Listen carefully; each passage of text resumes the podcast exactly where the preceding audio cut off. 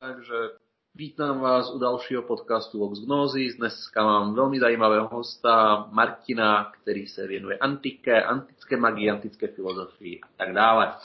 Ahoj Martine. Dobrý večer.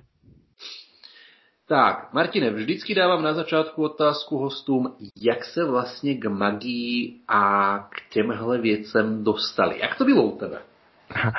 Dobrá, děkuji za otázku. Já si dovolím to trošku upřesnit. E, pro mě, mě ani nezajímá tolik magie, když antická magie mě zajímá, ale po té historické stránce, tedy jak to historicky fungovalo a jaké jsou k tomu doklady a prameny a tak dále. Mm-hmm. Uh, každopádně pro mě je tady jako stěženější ta filozofie a filozofická stránka věci a tu bych teda dneska rád jako trošku i eh, posluchačům uh, tak jako je do toho rád uvedl, protože si myslím, že pochopení té antické filozofie uh, by prostě hodně pomohlo i lidem, kteří se zajímají o různé duchovní věci a směry a tak dále, protože spousta z toho uh, vlastně vychází z antiky a antické, antické filozofie a uh, tudíž je to, je to jako téma, které je sice pro spoustu směru nosné, ale vlastně e, jako čistě antice se nějak v tom oboru e, našeho, v tom našem vypící písečku moc eh, nevěnuje jako pozornost. Je to taková popelka a přitom vlastně spousta těch nosných prvků a elementů e, vlastně z té antiky vychází. Jo, jo, to já jsem právě jako k tomuhle jsem se chtěl jako v tom rozhovoru dostat, že ona ta antika je velice často, když to řeknu blbě, je nepřiznaná v těchto věcech, hlavně v té západní tradici. Protože prostě, nevím, občas mi to přijde tak, že není to dostatečně kulta antika, jak se to asi nevyučí ve škole nebo podobně. A dobrá, tak a, a jak si se vlastně jako, kde tvůj zájem o tu antiku filozofii a o tyhle věci i z historického, i z, z historického hlediska, i z toho vlastně praktického, protože filozofie se podle mě musí žít. Kdy to začalo, jak jsi se k tomu dostal? Eh, tak já jsem se k tomu dostal, nebo zamluval jsem se do té antické filozofie na vysoké škole kde jsem to studoval pod eh, vedením naprosto úžasné profesorky, eh, paní profesorky Anny Hoginové, což je naše přední fenomenoložka. A eh, ona nás hodně jako prováděla i tou antikou, protože ona sama ji má velice ráda. Jako, nakonec jsme se jako shodli na tom, že prostě Platon jako ten Praote, jak, jak, jak, eh, se říká, celá západní filozofie je jeden velký komentář k Platónovi, tak eh, to je v podstatě pravda, tu by se mělo to se do kamene, no. Že vlastně, ať, ať, ať člověk eh, v té západní filozofii nebo mystice, mytologii zabrusí kamkoliv, tak prostě ten Platon tam je nosný. Jo, ať stejně skončíš u Platonového světa ideí. Přesně tak, je to první idealismus na evropské půdě a v podstatě ovlivnil uh, prostě všechny ostatní generace, eh, včetně křesťanství, které, které eh, vychází z platonismu, ať už je to mystika katedrál nebo eh, pravoslavná liturgie, která prostě je nos, nesená na vlně novoplatonské filozofie. Takže tam už je prostě ta antika, antika figuruje, nebo potažmo Platon. Mm.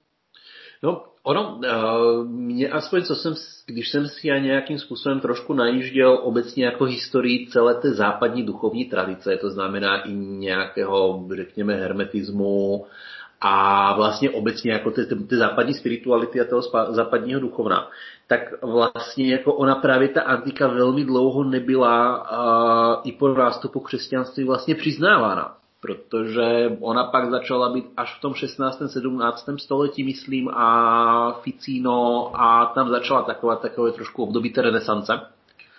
O, takže, a je pravda, že tohle, tohle je fakt jako hrozně důležité poznamenat, že té antice dlužíme v podstatě v rámci té západní tradici a za všechno. Jaký obor si vlastně studoval? Uh, tak já jsem studoval uh, filozofii a teologii, ale na té, na té husická uh, fakulta, jestli tedy můžu dělat reklamu jim, tak Vysoká teologická fakulta je úžasná právě v tom, že kombinuje nejenom teologii, ale i filozofii, religionistiku a v potažmo se tam člověk seznámí i v rámci učitelství s, s psychologií, sociologií, takže člověk si tam udělá dost široký obzor v rámci těch humanitních předmětů, i včetně klasických jazyků, takže Eh, pokud eh, jako člověk chce mít trošku přehled v těch humanitních vědách, tak si myslím, že tohle je jako výborná cesta. Jasně. Hmm. A to byla tady v Praze? Ano, to je v rámci Karlovy univerzity. V rámci Karlovy univerzity. A na to, že to je teologická fakulta, tak tam prochází i velice zajímavá témata. Ku příkladu, já jsem psal bakalářku na paratazovskou alchymii. To jsem se právě chtěl zeptat, že jakože vzhledem k tomu, že tam je teologie, mi jako celkem nahrál, že jak jsou tam otevřený a méně otevřený jako těmhle tématům. A OK, jakože paracelsovská alchymie, hm, to je celkem jako zajímavá téma. Tak o tom třeba někdy můžeme si popovídat uh, někdy příště. Já jenom jako příklad, že uh, prostě je to velice liberální, liberální fakulta na to, že to je teologická fakulta, tak tam prostě se člověk se znamí s velice zajímavými lidmi a zajímavými myšlenkami. Tomu jako tomu, tomu celkem věřím. No, dobrá, tak se do toho nějak, tak se do toho nějak pustíme. A Platón a platonská filozofie. A kde si, respektive Odvíjí se od toho víceméně v podstatě jako celá západní tradice, to ano, ale co by si dal takové jako stěžení body? Toho, že prostě jako to, čím je, čím je, ta, čím je ten Platón, když začneme od toho začátku, čím je ten Platón tak specifický, nějak to, nějak to možná trošku rozvést, upřesnit a dát posluchačům jako nějaký základní vhled. Dobře, uh, především bych chtěl podotknout, že uh, tím, že Plato napsal celou řadu dialogů, které se různě člení.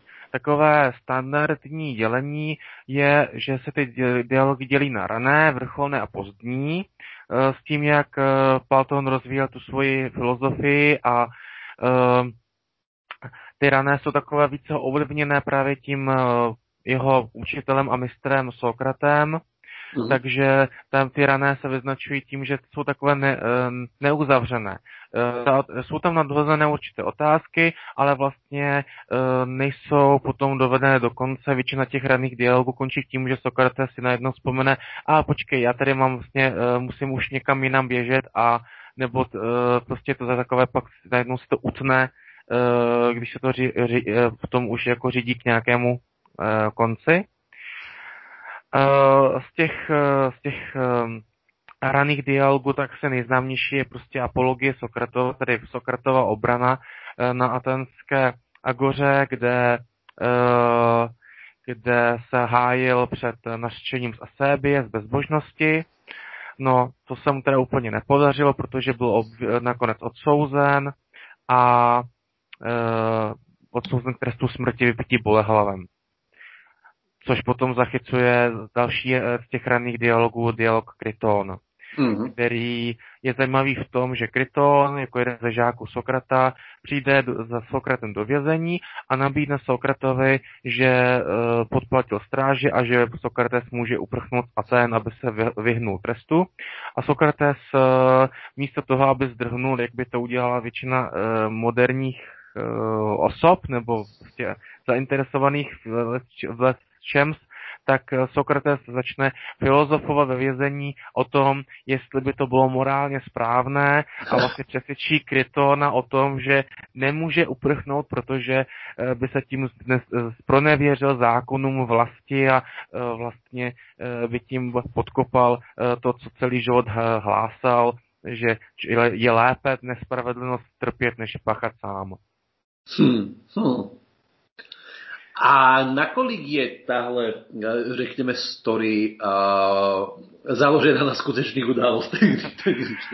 Děkuji za otázku. Tak samozřejmě uh, Sokrates sám nic ne, ne, nezapsal a historické záznamy o něm jsou uh, velice, um, jak se, máme jich málo. Uh, proto je třeba Sokrates je často připodobňován k Ježíšovi, jednak právě proto, že uh, jak Sokrates, tak Ježíš nikdy nic uh, nenapsali vlastního, uh, svoje učení předávali toli, toliko ústně mm-hmm. svým žákům a vlastně my jsme odkázáni právě na to, co nám přidali ti žáci těch význačných myslitelů. Ať už teda na Apoštole nebo v případě uh, Sokrata na uh, toho Platóna, a nebo uh, který nám právě teda předává to nějaké Sokratovo poselství, ale nakolik je to původní Sokrates a nakolik je to Platonova iniciativa, tak to v tom těžko říct, to se těžko prostě jako určuje. Mhm. Každopádně, eh, každopádně eh, eh, na základě, nebo jest, když se, když faktem je, že, že Sokrates mohl uprchnout, protože už zřejmě předpo, na základě té obrany Sokratovi, tak se dá předpokládat, že měl nějaké, nějaké tušení, že ten soud nedopadne v jeho prospěch. Ale ale nakonec se rozhodnul, že v těch Atenách se pokusí tu filozofii obhájit, protože on opravdu zřejmě eh, podle těch eh, legend, co se k, tomu, k Sokratovi vážou, tak eh, se říká, že Sokratův přítel se ptal v Delfách, což byla významná řecká svatyně a věštírna boha Apolona, tak se ptal Pítie, věštkyně, kdo je v Aténách nejmoudřejší. A odpověď zněla, že nejmoudřejším je Sokrates. Tak eh, Sokrates, když se tuto tu odpověď dozvěděl, tak chtěl dokázat, že se Pítie spletla, protože sám věděl, že o spoustě věcí nedokáže nic uh, jako říct koudného, že prostě toho spoustu neví. A uh, on taky nepocházel z nějaké intelektuální rodiny. Jeho, jeho otec Sofroniskos byl sochář a Eh, porodní baba Fajnareta byla jeho matkou. Podle toho hmm. taky vlastně pojmenoval pak tu svou filozofickou metodu majeutiké, nebo babická metoda, že Sokratovým cílem nebylo přenášet nějakou vlastní moudrost, ale uh, pomáhat uh, ostatním, aby se v té jejich duši zrodila ta moudrost přímo, přímo z hmm. nich. Uh, no a hlavní Sokrat, Sokratov, nebo v čem je Sokrates jiný oproti těm ostatním filozofům, jako by třeba smiláčtí přírodní filozofové, kteří se zabývali otázkou původní pralátky. Mm. Což je, jestli to tady můžu jenom zmínit, protože to je zajímavé, že e, vlastně učení o čtyřech živlech, jak ho známe a jak ho praktikuje třeba i Vika, to pochází taky z antiky, no, od miláckých přírodních filozofů. Milétos byl, ostro, byl, pardon, byl uh, přístav v Malé Asii, velice bohatý a uh, vznikla tam skupina lidí a taková aristokracie, která si mohla dovolit eh, nejenom pracovat, ale taky mít nějaký volný čas a ten volný čas pak věnovala filozofii. A jednou z takových základních otázek těch miláckých přírodních filozofů eh, bylo právě, z čeho vzniknul svět. A první z těch, takže Thales z Milétu jako první z nich, tak tvrdil, že svět vzniknul z vody. Potom byl uh, uh, Anax, potom byl Anaximandros a Anaximandros ten uh, tvrdil, že svět vzniknul z bezmezna, z apeironu, takové neomezené, ničím neohraničené nic. Uh, jeho žák, Anaximandrův žák Anaximenes, uh, to potom stáhnul na něco konkrétnějšího, protože bezmeznost si těžko představíme, tak řekl, že vlastně tím bezmeznem je myšlen vzduch. Takže tady máme druhý prvek, druhý element. Potom z Efezu, další významný myslitel Herakleitos, tak tvrdil, že vlastně tím základním elementem je oheň. To na Herakleitos No a potom e, země, tak ta pochází z řecké mytologie, kde podle toho olympského mýtu e, na počátku z chaosu postala bohyně země Gája a ta porodila se na Úra na nebe a mm. takže tím vlastně máme ty čtyři základní elementy, které pak spojí ve své filozofii Empedokles z Akragantu. který to má rovnou, který má rovnou čtyři, všechny ty čtyři hezky pohromadě a ty elementy se pak spojují láskou anebo rozdělují svárem, což jsou takové uh, neosobní, řekněme, uh, síly, které působí v tom kosmu. Mm-hmm. Což je obec taky kosmos je z řečtiny, znamená to doslova šperk, protože uh, řekové vlastně chápali, že svět uh, je dokonalý právě v tom, že všechny jeho části spolu zájemně jsou souladu, nebo aspoň tak se to představovali.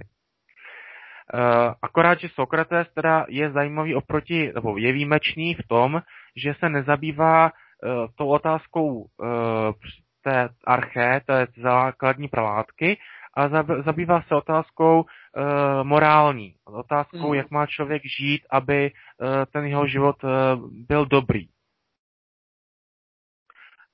A to je potom vlastně něco, co se pak nese jako takový sokratovský étos napříč tou filozofií. Jasně. Uh, já bych si ještě vrátil k těm živům, protože to, to je věc, která mě jako celkem zaujala.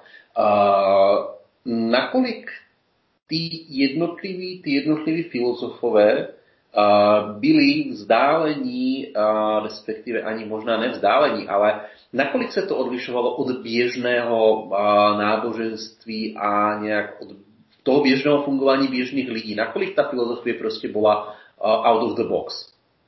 No, dost zásadním způsobem. Uh, ono, Náš český uh, filozof, uh, profesor Jan Patočka, tak říkal, že mýtus je polosnem mysli. Protože mýtus si klade otázky, mýtus si taky klade otázky po základní, po základní otázky existence. Odkud se vzal svět, proč je tady člověk, co má ten člověk dělat ve světě, uh, jaký je jeho úděl, a akorát, že mýtus na tyhle otázky odpovídá příběhem, odpovídá na ně narrativem. Mm. Ten narrativ je uh, většinou takový, uh, když se podíváme do těch mýtů, tak zjistíme, že to je také pohádkové, uh, většinou se tam objevují zásahy nějakých mocných bytostí, bohů, uh, nebo nějakých přírodních uh, sil, jako fa- fauny, nymfy, driády a podobně. A uh, tenhle ten uh, mechanismus toho mýtu, tak uh, vlastně ten příběh eh, obsahuje to poselství, ale to poselství je nutno rozklíčovat. Proto třeba Jung vlastně eh, rozpracoval tu psychologii na bázi antic, nejenom antických mýtů, on se zabýval i spoustu hmm. dalších věcí, třeba alchymii, ale prostě ty mýty v sobě nesou určité archetypy, určité základní vzorce, které potom působí na, na představivost a vnímání lidí takže ten mýtický člověk vnímá svět jinak. Vnímá ho především pro mýtického člověka je svět, eh, je, je svět živý, doslova. Prostě všechno, co v tom světě je, má svoji duši. Jo, stromy mají driády, to jsou víly stromů, každá řeka má svoje místo, svoje božstvo, svoji nymfu, uh, svůj oceán, okeános je také božstvo. Takže, uh, nebo příklad podsvětí Hades je jak označení toho místa, tak současně i božstva, které tomu místu vládne. E, takže všechno prostě má svůj animus, svůj, svůj, má svého génia loci, svého, svého ducha, e, z kterého se pak etablovalo podle jedné z těch mnoha teorií, které se snaží vysvětlit antickou mytologii, tak právě z této představy animistické se pak etablovalo to olympské náboženství, těch, mm, ze kterého jasně. se pak vyzdvihlo těch základních 12 bohů, kteří pak sídlili na Olympu.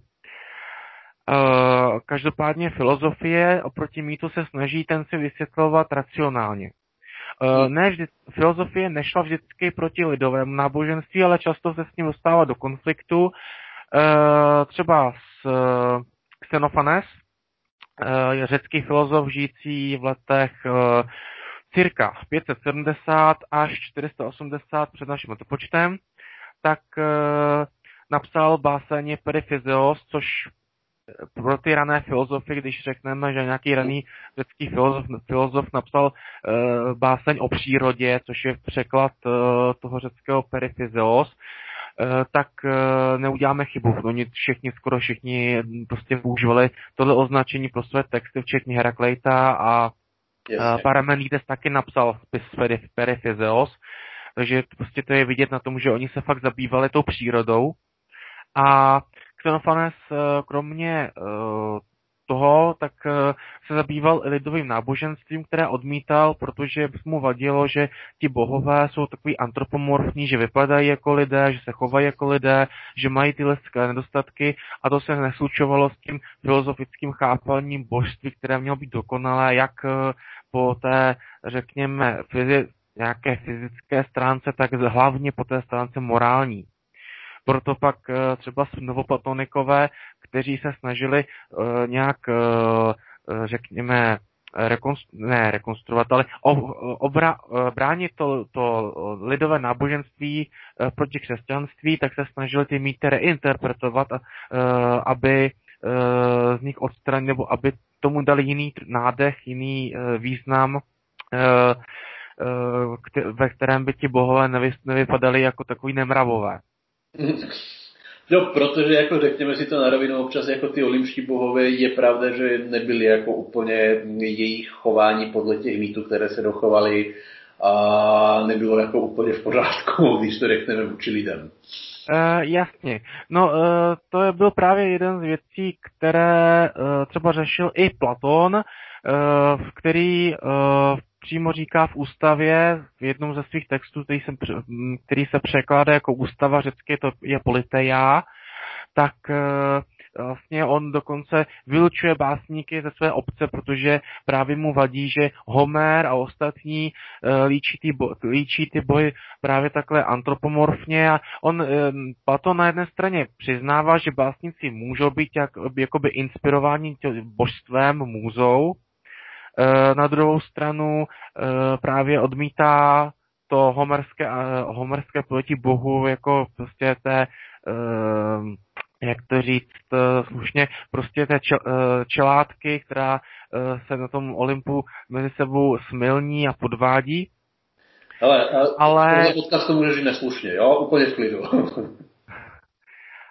ale uh, současně uh, Platon se snaží ty bohy tam uh, zachovat a e, dává tomu nebo e, dává tomu lidovému náboženství e, trochu právě vlastně nový obsah. Vlastně právě s Platónem a s tou jeho naukou o ideích, tak e, získává e, řecké náboženství první nějaký metafyzický přesah. Mm-hmm. Protože do té doby jsou to všechno bohové, kteří existují v rámci toho světa a teprve uh, u Platóna tak se objevuje právě ta představa, že tento svět je pouhým stínem toho uh, dokonalého a věčného světa ideí, Yes. Uh, ve kterém podle Platona bytují i bohové, kteří se živí právě uh, světlem z té nejvyšší ideje, z ideje dobra, kterou hmm. Platon připodobňuje ke slunci, což je další motiv, který se pak objevuje, objevuje velice často. Eh, že motiv eh, bytí jako světlo. Uh, jelikož i křesťanství pak bude označovat, nebo označovat Boha jako, jako, jako duchovní slunce a v rámci třeba gotické architektury ta mystika světla hrála taky velice významnou roli. Takže to, to všechno vlastně začíná právě s, právě s Platónem. Uh, tenhle ten, tenhle ten evropský idealismus. A tím je vlastně ten Platón tak jakoby zásadní, protože uh,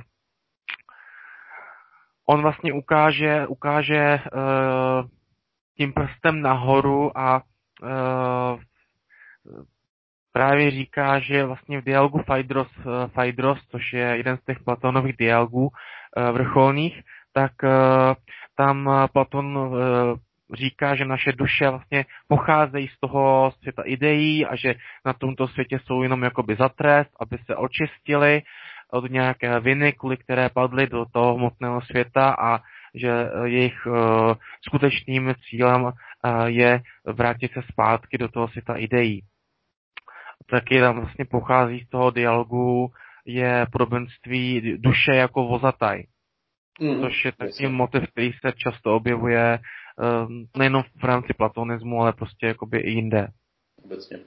On obe, obecně, obecně ten, ten princip toho očištění a návratu k tomu božskému a je vlastně, u, dá se říct skoro u všech, jako i v, ve východních náboženstvích, buddhismus, taoismus, a, a pak vlastně tady na západě právě jako tuhle ideu převzali ty ostatní náboženství západní, jo, respektive ostatní křesťanství to převzalo taky. No. Takže vlastně tady na západě, tady na západě to začalo u Platona. A, kam, a od Platona kam to pokračovalo dál?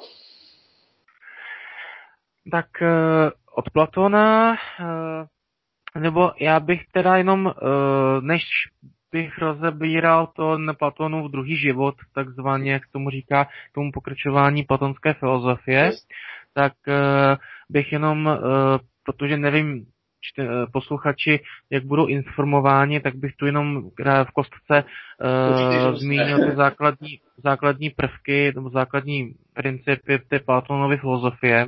Mm. Uh, mluvil jsem už o tom, že uh, Platón uh, uh, tedy hovoří o tom, že tento svět je jakoby stínem toho původního světa ideí, přičemž ty ideje Eh, mají dvojí charakter. Buď je lze vnímat jako matematické pravzory, mm. což je třeba motiv, který se objevuje v Platonově sedmém listu, což ty Platonovy listy taky jsou dalším důležitým zdrojem pro zkoumání Platonovy filozofie. A nebo eh, je ty ideje lze vnímat, jak to líčí Platon v desáté knize Ústavy, že jsou vlastně opravdu duchovními pravzory těch věcí, že třeba všechny lavice v našem světě jsou vytvořené podle ideální lavice, která právě existuje kde si v té duchovní říši a podle které všichni ti tesaři pak dělají ty nápodoby. Jo. Pak, pak tu nejvyšší ideou, která vlastně dává celá, celému tomu platonskému univerzu vznik, tak to je ta platonská idea dobrá, to agaton řecky, která je tou nejvyšší, nejvyšší ideou, prostě je, je, je nad bohy mm-hmm. a pak to je všechno, co se, když tak odkazuju, můžu odkázat posluchače na Platonův dialog Ústava.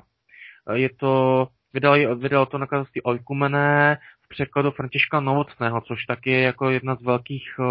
My máme vlastně obrovské štěstí v tom, že František Novotný přeložil téměř celé Platonovo dílo do češtiny. Mm-hmm. Což má málo jazyků. Kromě nás mají tuhle výhodu ještě Němci, kteří e, taky mají Platona přeloženého od jednoho člověka celé dílo, což má obrovský význam, protože ono to pak i člověk, který neumí Právě, že, právě, že eh, František Novotný byl obrovský znalec Platóna a kromě toho, že překládal jeho dialogy, tak napsal ještě čtyři uh, svazky uh, věnované Platónovi, Platónovi v životu, filozofii, dílu a potom tomu dalšímu odkazu. Uh, každý ten svazek je prostě, jako to jsou celkem dost tlusté knihy, takže pokud by toho někoho pak zajímalo, tak teď nedávno nedávno ty knihy znovu vyšly v nakladatelství Nová Akropolis, který jinak jako uh, můžou, můžeme mít vůči němu různé výhrady. Ta Nová Akropolis je taková jakože v médiích probíraná občas uh, různými směry ale je faktem, že tím, že vydali tohle dílo, který dosud jako jinak se těžko scháněl po antikvariátech, tak udělali jako dost uh, solidní práci. Uh, protože fakt jako uh, ten novotný a i ten i ty jeho komentáře k těm uh, Platonovým dialogům, tak prostě to stojí jako za to, aby to vyšlo. Jasně. A potom další těch hlavních prvků Platonové filozofie je, ten, je ta cesta duše. Eh, řekové eh, obecně, i když eh, ono problém s tou antickou filozofií je v tom, že každé zobecnění bude pokulhávat, ale obecně řekové věřili v metem psychózy, ve stěhování duší. že duše se prostě v podstatě reinkarnuje, když bychom použili jiný hmm. význam z latiny, který se ale používá jako pro terminus technicus pro uh, nauky z východu, buddhismus, hinduismus, yep. tak uh, tohleto stěhování duší, tato metempsychózis uh, je teda o tom, že naše duše, kterou Platon popisuje buď jako vozataje, kdy vozataj je vlastně představuje rozum, ten božský element v nás, protože vlastně pro všechny řeky rozum je to, co člověka činí člověkem a co je božským darem, co nás spojuje s tou božskou říší. A proto vlastně i ti filozofové pak se domnívali, že můžou prostřednictvím rozumu nahlížet ty věčné pravdy, o kterých pak psali v těch filozofických dílech. A ten rozum je potom tažen dvěma koňmi v tom podobenství o vozataji. Je, to, ten, je tam černý kůň, který je představuje žádostivost epitýmy a bílý kůň, který představuje statečnost, řecky thymos. No a ten uh, úkolem toho rozumu je prostě skrotit tu žádostivost, aby se odklonila od uh, těch hmotných požitků a naopak následovat ty duchovní pravzory, uh, které jsou vlastně očištěny i v tom našem hmotném vesmíru, především tedy idea krásy, která rozpo- pomáhá duši rozpomenout se na ten duchovní věčný svět ideí.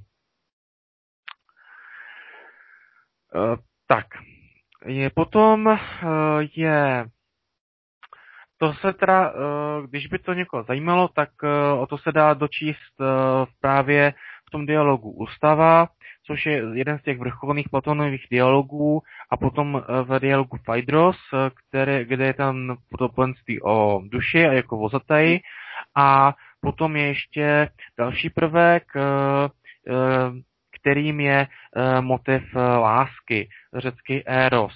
Eros, syn bohyně Afrodité, tak byl bohem lásky, to je ten Cupidus, uh, Cupido, který střílí šípy uh, do lidí a oni se pak zamilují.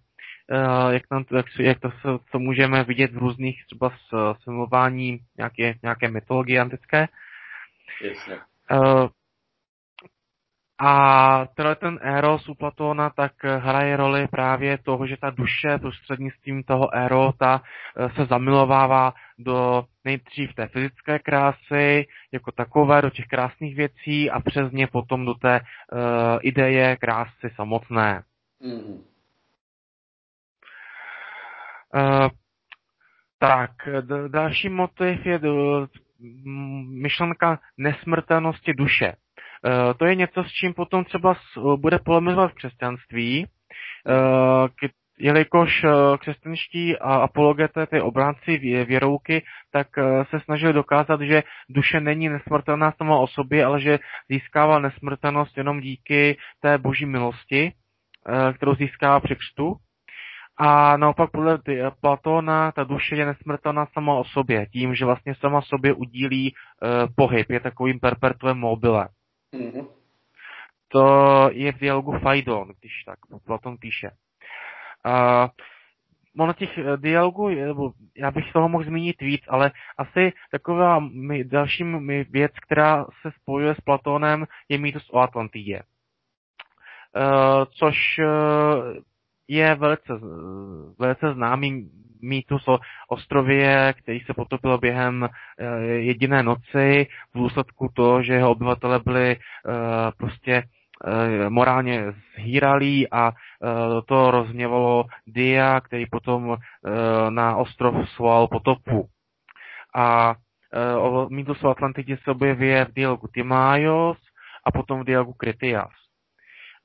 Ten dialog Kritias je ještě zajímavý z jednoho důvodu a to je představa Platonova o stvoření světa, Eh, kde se objevuje takzvaný demiurgos, eh, tedy jakýsi řemeslník přeloženo, který podle těch to pravzorů, těch věčných ideí, tak tvořil svět a v souvislosti spolu v něm vlastně stvořil potom i ty olympské bohy a uh, těm rozdělil ty jednotlivé úkoly. A Uh, tahle myšlenka je potom zajímavá v tom, že ona měla uh, vliv nepřímý na Dionýza Aeropagitu, který napsal spis o nebeské hierarchii, uh, kde taky vlastně je rozpracovaná síť nebeské hierarchie, tedy různých poslů od Boha, kdy na vrcholu je samozřejmě Bůh, ale potom jsou ti různí archanděle, anděle a knížata a další mocnosti které přepus, distribuují to boží milost dál do nižších sfér,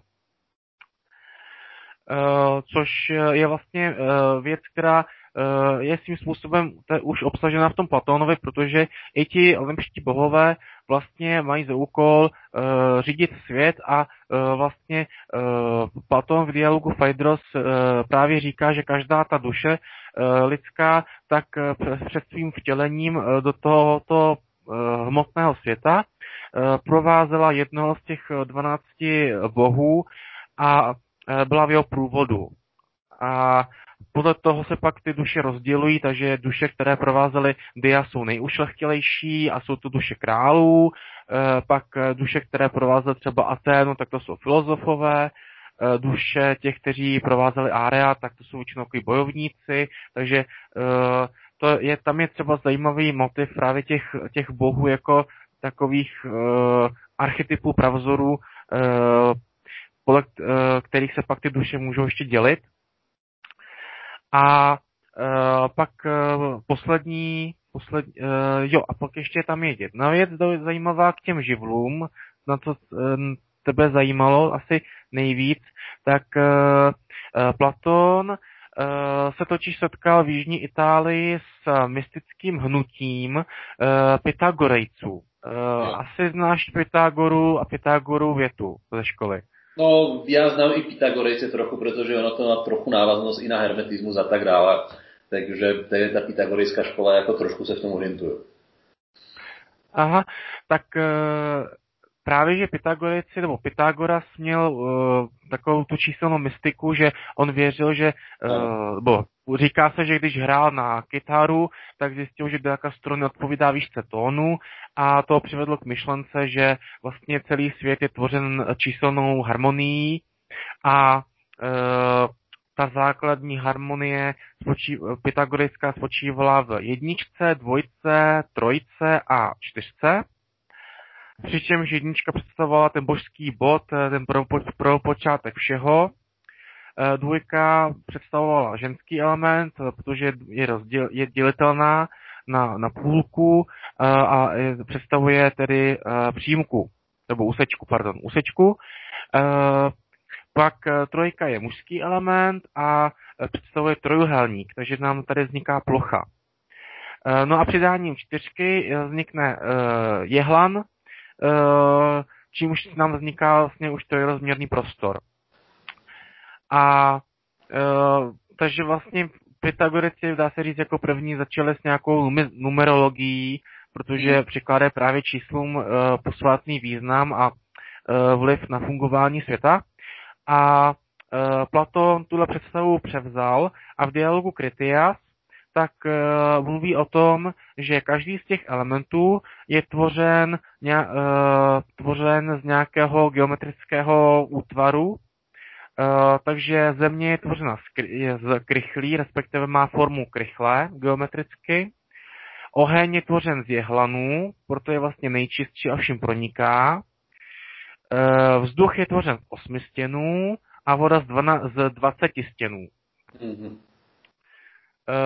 Což jako má jenom, jsem si myslel, že by mohlo být zajímavé právě v souvislosti k těm živlům, že vlastně my taky zhorněme živly uh, buď to těmi trojuhelníčky, hmm. ale uh, vlastně, že ta, ta představa toho geometrického uspořádání živlů uh, má taky svoje kořeny v antice. Já ti ještě zastavím. Mě tam jako zaujala, zaujala mě tam jako ještě jedna myšlenka a to bylo těch 12 bohů, respektive těch 12 archetypů. A mě to hodně, hodně, jako to mě oprav a možná, ale mě to hodně mi to nějak hraje spolu jako v podstatě jako s tradičnou západní astrologií a s 12 znamením. Jestli je tam jako nějaký propoj mezi tím nebo ne.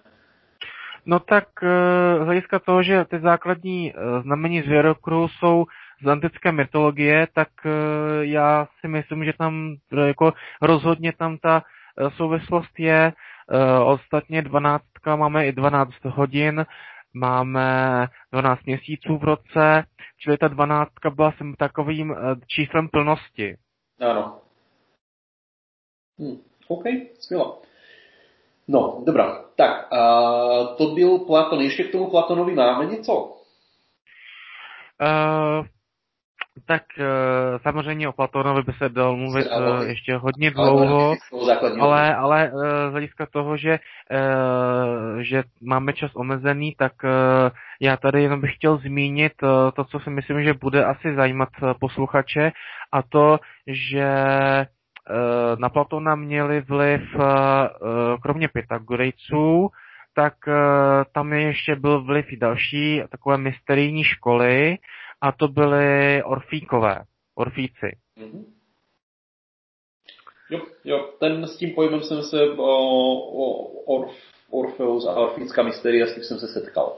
Ale jestli jo. si to mohu posluchačům jako přiblížit trošku víc. Tu, ano, tu samozřejmě, samozřejmě velmi rád. Uh, to, co o, o Orvicích víme, tak e, je to, že vznikají v pátém století před naším odpočtem a odvolávají se na mytologického pěvce Orfea. E, ten Orfeův mýtus říká, že Orfeus měl dar, že jeho zpěvy dokázaly pohnout Eh, ke skutkům nebo získat i přízeň bohů, o čemž vlastně svědčí i to, že eh, díky těm svým eh, písním získala od vládce podsvětí háda dovolení, aby ho milá Euridika se mohla vrátit zpátky z říše mrtvých. Každopádně pak víme, že on se otočil při té zpáteční cestě a tím, že se ohledl, tak porušil dohodu s uh, vládcem podsvětí a Euridika musela zůstat tedy v říši mrtvých.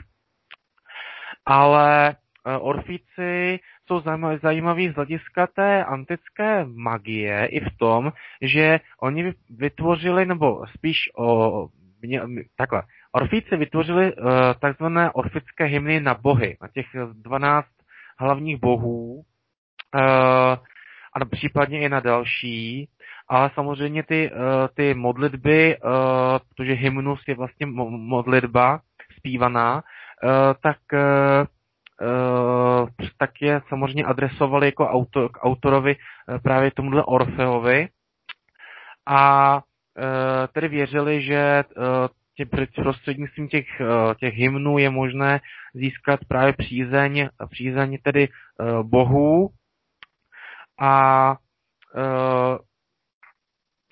ty, ty orfejské hymny se případně dají, dají se najít na internetu, a nebo moment, já jsem mrknu jenom do knihovny a nadiktuju vám, můžu když tak nadiktovat přesně, existují dvě knihy v češtině, které obsahují právě uh, orfické tabulky a texty, které se dochovaly uh, v, biling, v bilingvě, uh, v mhm. ve starořečtině a v českém překladu, tak to by asi podle mě mohlo lidi zajímat. Jo, jo, jo, jo jestli by si spodíval, tak by to bylo úplně ideální.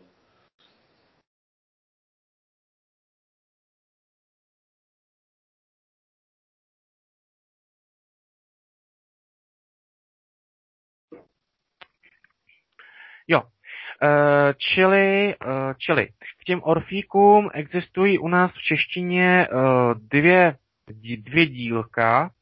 První se jmenuje Orfeův sestup do podsvětí, podtitul Výbor z orfických textů a uspořádal to eh, Krištof Erhard.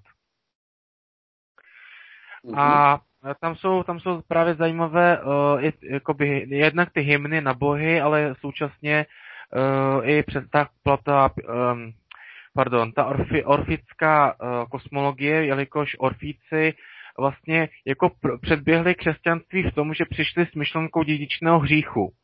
Jelikož, uh, jelikož orfíci uh, tvrdili, že uh, když uh, vznikli titáni, tak titáni roztrhali malého Dionýzia mm-hmm. uh, z nějakého důvodu a potom snědli jeho maso.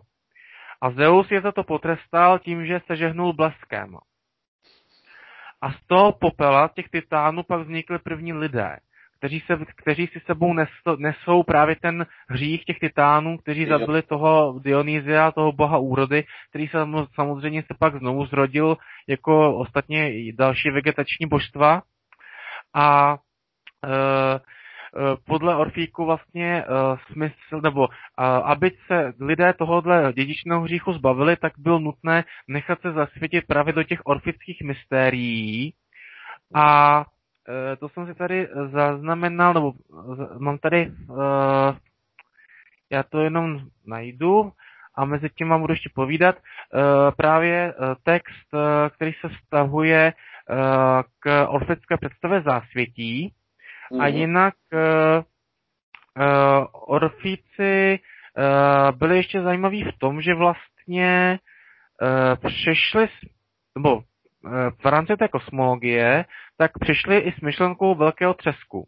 Nebo samozřejmě je to trochu nadnesené, ale podle, podle orfické mytologie na počátku všeho byla bohyně noci Nyx, která v temnotách chaosu eh, snesla stříbrné vejce všeho míra a z něho potom po čase se vyklubal Eros, který začal uspořádávat ty prvky a stvořil svět.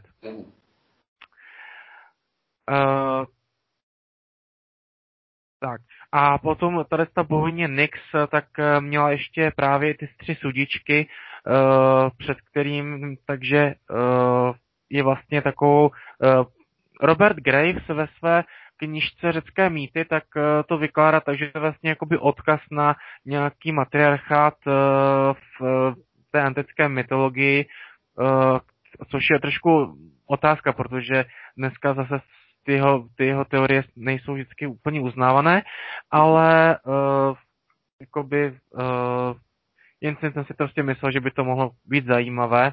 Jo, jo. Protože, protože vlastně bohyně noci e, jako ta prvopočáteční bohyně, tak e, e, to je v podstatě, v podstatě e,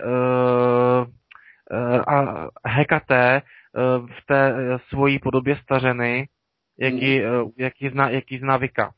Jasně. Jo, jo, jo, jo. A pak ještě k těm orfíkům, tak eh, vyšel eh, řecko-český překlad eh, díla Papyrus Dervény od Vojtěcha Hladkého. A o tom papíru Dervény se právě hovoří, že to je taková posvátná až magická kniha orfíků. Hmm. Samozřejmě tím, že o těch orfících není, moc toho jako nevíme, takže Eh, nakolik se orfíci reálně zabývali magií, eh, je otázka, ale faktem je, že i spousta novoplatonských filozofů vystupovala eh, v roli divotvůrců a slibovali, že dokáží prostě nějaké divy převádět třeba neboštíky ze zásvětí, což se dostáváme už zase k, k antické nekromanci, což taky můžeme třeba se jako probrat, nebo to můžeme nechat na příště. No, uvidíme, uvidíme, jestli se k tomu dostaneme. Já bych se jako teďka možná už pak jako od toho Platona, od těch Orfichů, jestli k tomu ještě něco máš, abychom se možná posunuli trošku dál. I když chápu, že je to důležité prostě, aby, aby posluchači měli základ. Jo, jo. Uh, já jenom jsem chtěl... Ach jo. Uh... Prostě jenom uh, Orfici uh, měli takový text, který měli deklamovat uh, v podsvětí, aby se mohli napít uh, z jezera paměti. Mm-hmm. A já jsem ho chtěl uh, čtenářům přečíst, ale uh, teď mě zradil můj zápisník, protože tam mám spoustu záložek a uh, jak, uh, jak to bývá zákon, schválnost, zákon schválnosti, tak, eh, tak to teď nemůžu prostě najít. Jo, v pohodě. Ale to si myslím, to si myslím, že kdo bude chtít, tak když tak, tak si to dohledá. No. Jo, jo, když tak ten text je na těch mých webových stránkách, e, takže e, tam si to pak může když tak kdokoliv přečíst. No, skvělá. Skvěle, skvěle, skvěle. Takže když tak, tak posluchače odkazujeme na Martinové stránky, které budou, které rozhodně budou v odkazech a na podcast a v bio a, a tak dále a tak dále. Dobrá, takže mám, tohle už máme asi kolem Platona, myslím si, že víceméně asi vše jo, z takového základního náčrtu. Nebo ještě je tam něco? Uh, tak takhle, ono by to tam samozřejmě jo, bylo, bylo daleko víc, ono by se dalo rozebírat Platónův vliv na křesťanství, uh, tak do, tomu všemu také existuje spousta literatury, například uh, uh, moment, já si tu knížku najdu, vytáhnu z knihovny, ať vám přesnu přesně název.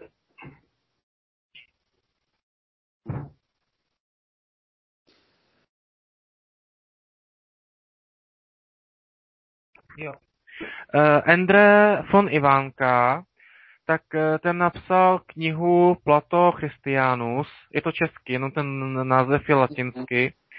A uh, to je zajímavá kniha, uh, která mapuje vliv Platóna a Platonové filozofie na křesťanství. Hmm. Uh, takže to je jedna z věcí, co jsem chtěl ještě zmínit, co zrá stojí za pozornost. A pak je ještě takzvaná Platónova nenapsaná nauka, jelikož někteří odborníci na Platóna se domnívají, že Platón to, co v těch dialozích píše, tak eh, eh, že to nebyla jakoby hlavní jádro té filozofie, že, že bylo sdělované toliko ústně, protože Platon na mnoha místech svých dialogů, třeba v tom dialogu Phaedros, na konci toho dialogu, tak uh, kritizuje písmo, že vlastně skutečný filozof nezapisuje ty svoje myšlenky do formy knihy, ale že je předává ústně tím svým žákům. A eh, mnoho, mnoho badatelů se domnívá, že Platon skutečně to jádro té, té, svoje, té svojí nauky předával ústně v akademii, eh, jak se nazývala ta jeho škola v Aténách, eh, podle hrdiny Akadéma, v jehož posvátém háji ta škola fungovala. A k tomu existuje kniha od profesora Giovanniho Rele, jestli to vyslovuju správně, doufám, že mu nekomolím jméno, Jmenuje se to Platón. A vydal to nakladatelství Oikumene, jako stejně i toho Ivánku. Jo. No ostatně, eh, když se člověk eh, bude chtít zabývat tou antickou eh, filozofií, tak buď to tak Oikumene vydává spoustu, spoustu výborných věcí, a nebo pak ještě z nakladatelství Eminent, ale to už je takový trošku víc ezoterické, tak vyšla od Holgera Kalvajta, kniha Platonská kniha mrtvých. Mm-hmm. Hmm. Uh, což uh, takhle, já jsem ji četl, uh, některé ty věci, některé ty věci se tam jako uh, s některýma věcmi úplně jako ne, nesouhlasím, nebo ne, ne že bych, nebo uh, takhle. Uh, ten Calvite vychází z Platonových dialogů, ale současně si k tomu přidává něco, své, něco svého ohledně ektoplazmy a podobných záležitostí, které jo, už jako s uh, tou antickou filozofií prostě historicky nesouvisí. Mm. Každopádně knížka je to celkem zajímavá a uh, je i hezky, jakože uh, je tam prostě, prostě spousta uh, i ilustrací uh, a fotografií uh, antických uh, děl, která Eh, to jako pěkně eh, dokreslují a je tam spousta nákresů, jak eh, ten platonský kosmos si může člověk představit.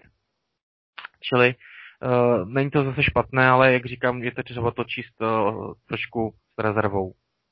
O, tak ono většinou, většinou těchto, řekněme, ezoterních knih jako člověk musí k ním přistupovat jako hm, trochu kritický a s kritickým myšlením rozhodně, jako obecně mm-hmm. v životu, tak uh, duplovaně v těchto tematikách a v těchto vodách ještě, ještě o kus víc, ještě výrazný kus víc. No. Takže, OK, dobrá. Uh, abychom čtená, aby, aby, aby, aby čtená, posluchače, abychom posluchače uh, a trošku se posunuli od toho Platona dál co bylo po Platónovi, protože tam si myslím, že toho asi bylo, tam asi toho začalo být hodně a začalo se to hrozně větvit. Jasně, tak uh, po Platónovi uh, můžem následuje jeho žák Aristoteles. Mm-hmm. Aristoteles, ten je taky sám o sobě zajímavý. Zajména měl velký vliv na potom středověkou alchymii, jelikož zatímco Platon tvrdí, že hmotný svět je vlastně odrazem těch duchovních prazorů, ideí, tak mm-hmm. Aristoteles uh, přichází s myšlenkou, že na počátku všeho byla amorfní látka. Amorfní znamená, že byla bez jakýchkoliv vlastností. Taková univerzální omáčka bez chuti, zápachu a barvy. Jo. A do této amorfní látky pak uh, ze od nehybného hybatele, což je aristotelský bůh, jo, um, Aristoteles eh, ne, nepracuje už s těmi bohy olympského panteonu, ale uh, zavádí vlastně filozofický monoteismus, hmm. kdy uh, alfou a omegou u něj je takzvaný nehybný hybatel, který uh, je, čistá, je to čistý intelekt. Jo, jo. Ten, ten, je to čistě, čistě intelektuální bůh, který vlastně nedělá nic jiného, než že přemýšlí sám o sobě, protože o ničem méně dokon... nemůže myslet nic méně dokonalého, než je on sám. Jo, jinak by nebyl dokonalý. Jo. Ale trošku mi to připomíná částečně jako i koncept například jako taoismu a těch východních věcí tohle. Svým způsobem jako to, i to vyjádření. Jo. No, uh, a jak, jakým způsobem ten Aristoteles měl vliv na tu alchymii? Uh, jasně, uh, děkuji. Uh, tak uh, ten vliv spočíval v tom, že tenhle nahybný hybatel tak tvoří jakoby duchovní, ne pravzory, ale uh, něco, čemu Aristoteles říká morfé. Překládá se to jako tvar.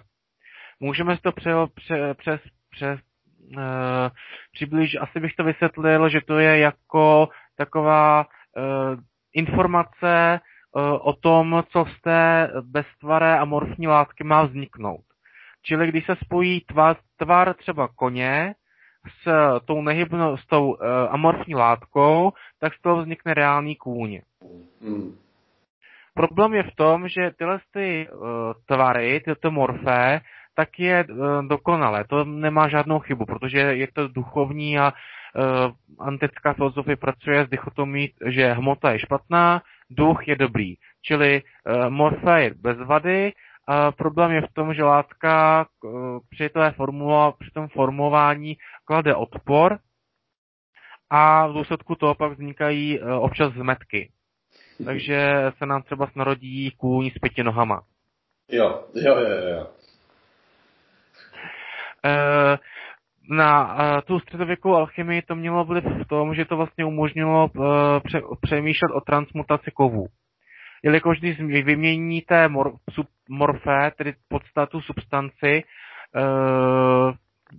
věci, tak změníte tu její povahu. Tedy stačí změnit substanci hlíny, vyměnit, vyměnit za substanci zlata a e, vznikne z toho 24 karátové zlato. Jo.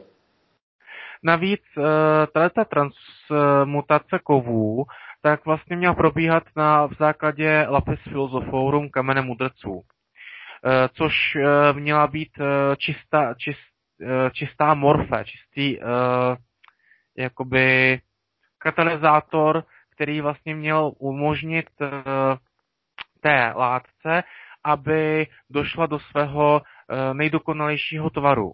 Mm. Tedy, což mělo být právě zlato, protože zlato odpovídalo slunci a slunce yes. odpovídá, bo, odpovídá božství jako symbolick, yes. na symbolické rovině. rovině.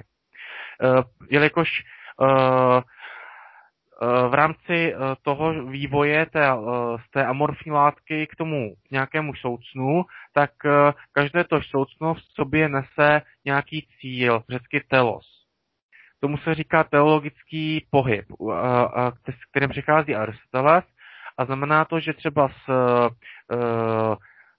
strom existuje proto, aby vyrostl, měl plody a z těch plodů, aby, aby jednak eh, se těmi plody mohly živit, mohla živit třeba zvířata a současně pak eh, z těch semen, eh, která zbudou po strávení těch plodů, tak vyrostou nové rostliny. Mm-hmm.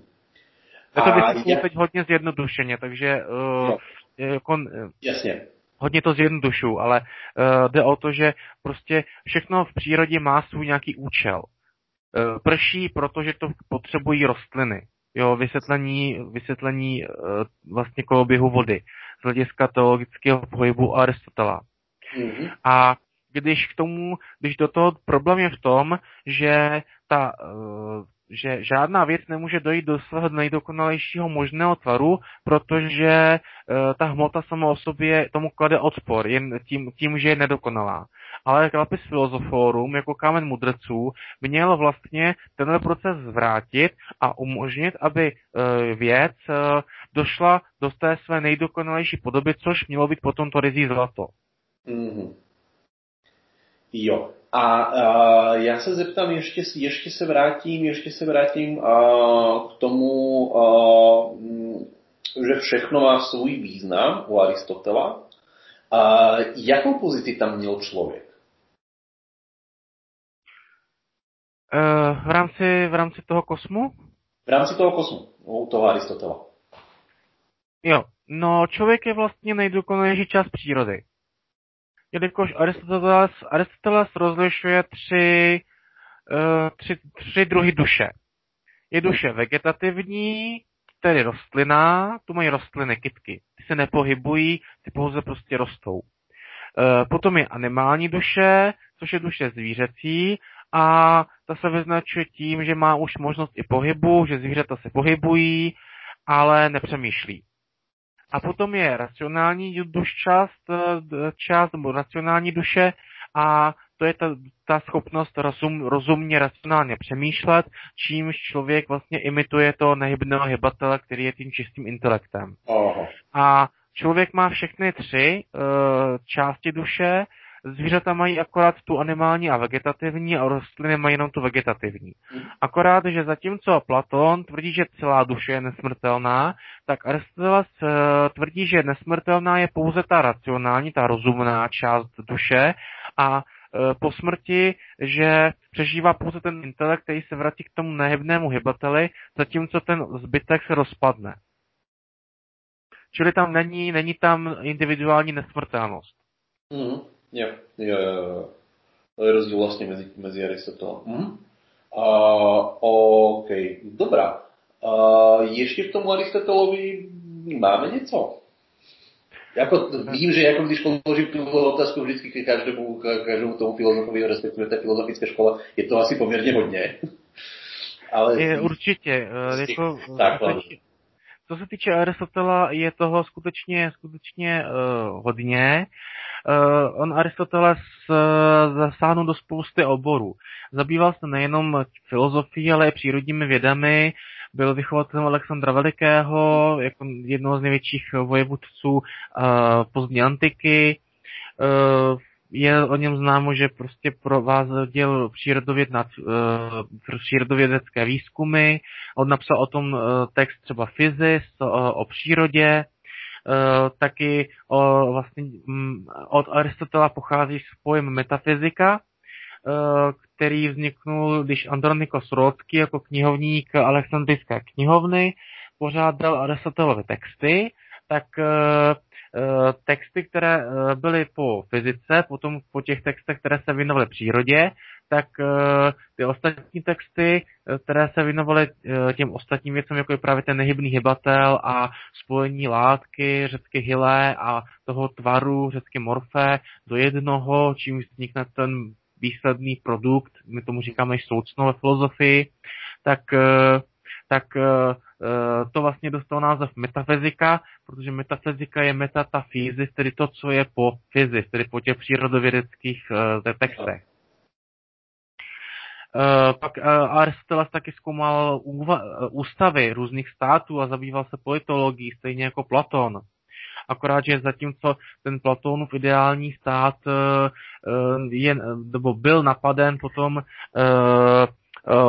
s anglickým filozofem Karlem Raimundem Poprem, který kritizuje Platona, že vlastně ten platonský stát je totalitní což je trošku jako napováženou, protože zase třeba profesor Patočka e, napsal knihu taky o Platonově státě a e, naopak má to úplně obrácený názor, což ukazuje na to, že prostě e, stejně jako u jiných velkých témat i tady prostě existuje řada úhlu pohledu, mm. uh, často protiřečí, protiřečících si vzájemně na tu samou věc. A ono to šlo spíš o to, že Platočka vnímá Platona jako toho idealistu, zatímco Popr se zabývá Plato, Plato, Platonem jako, polit, jako uh, politologem. Jasně.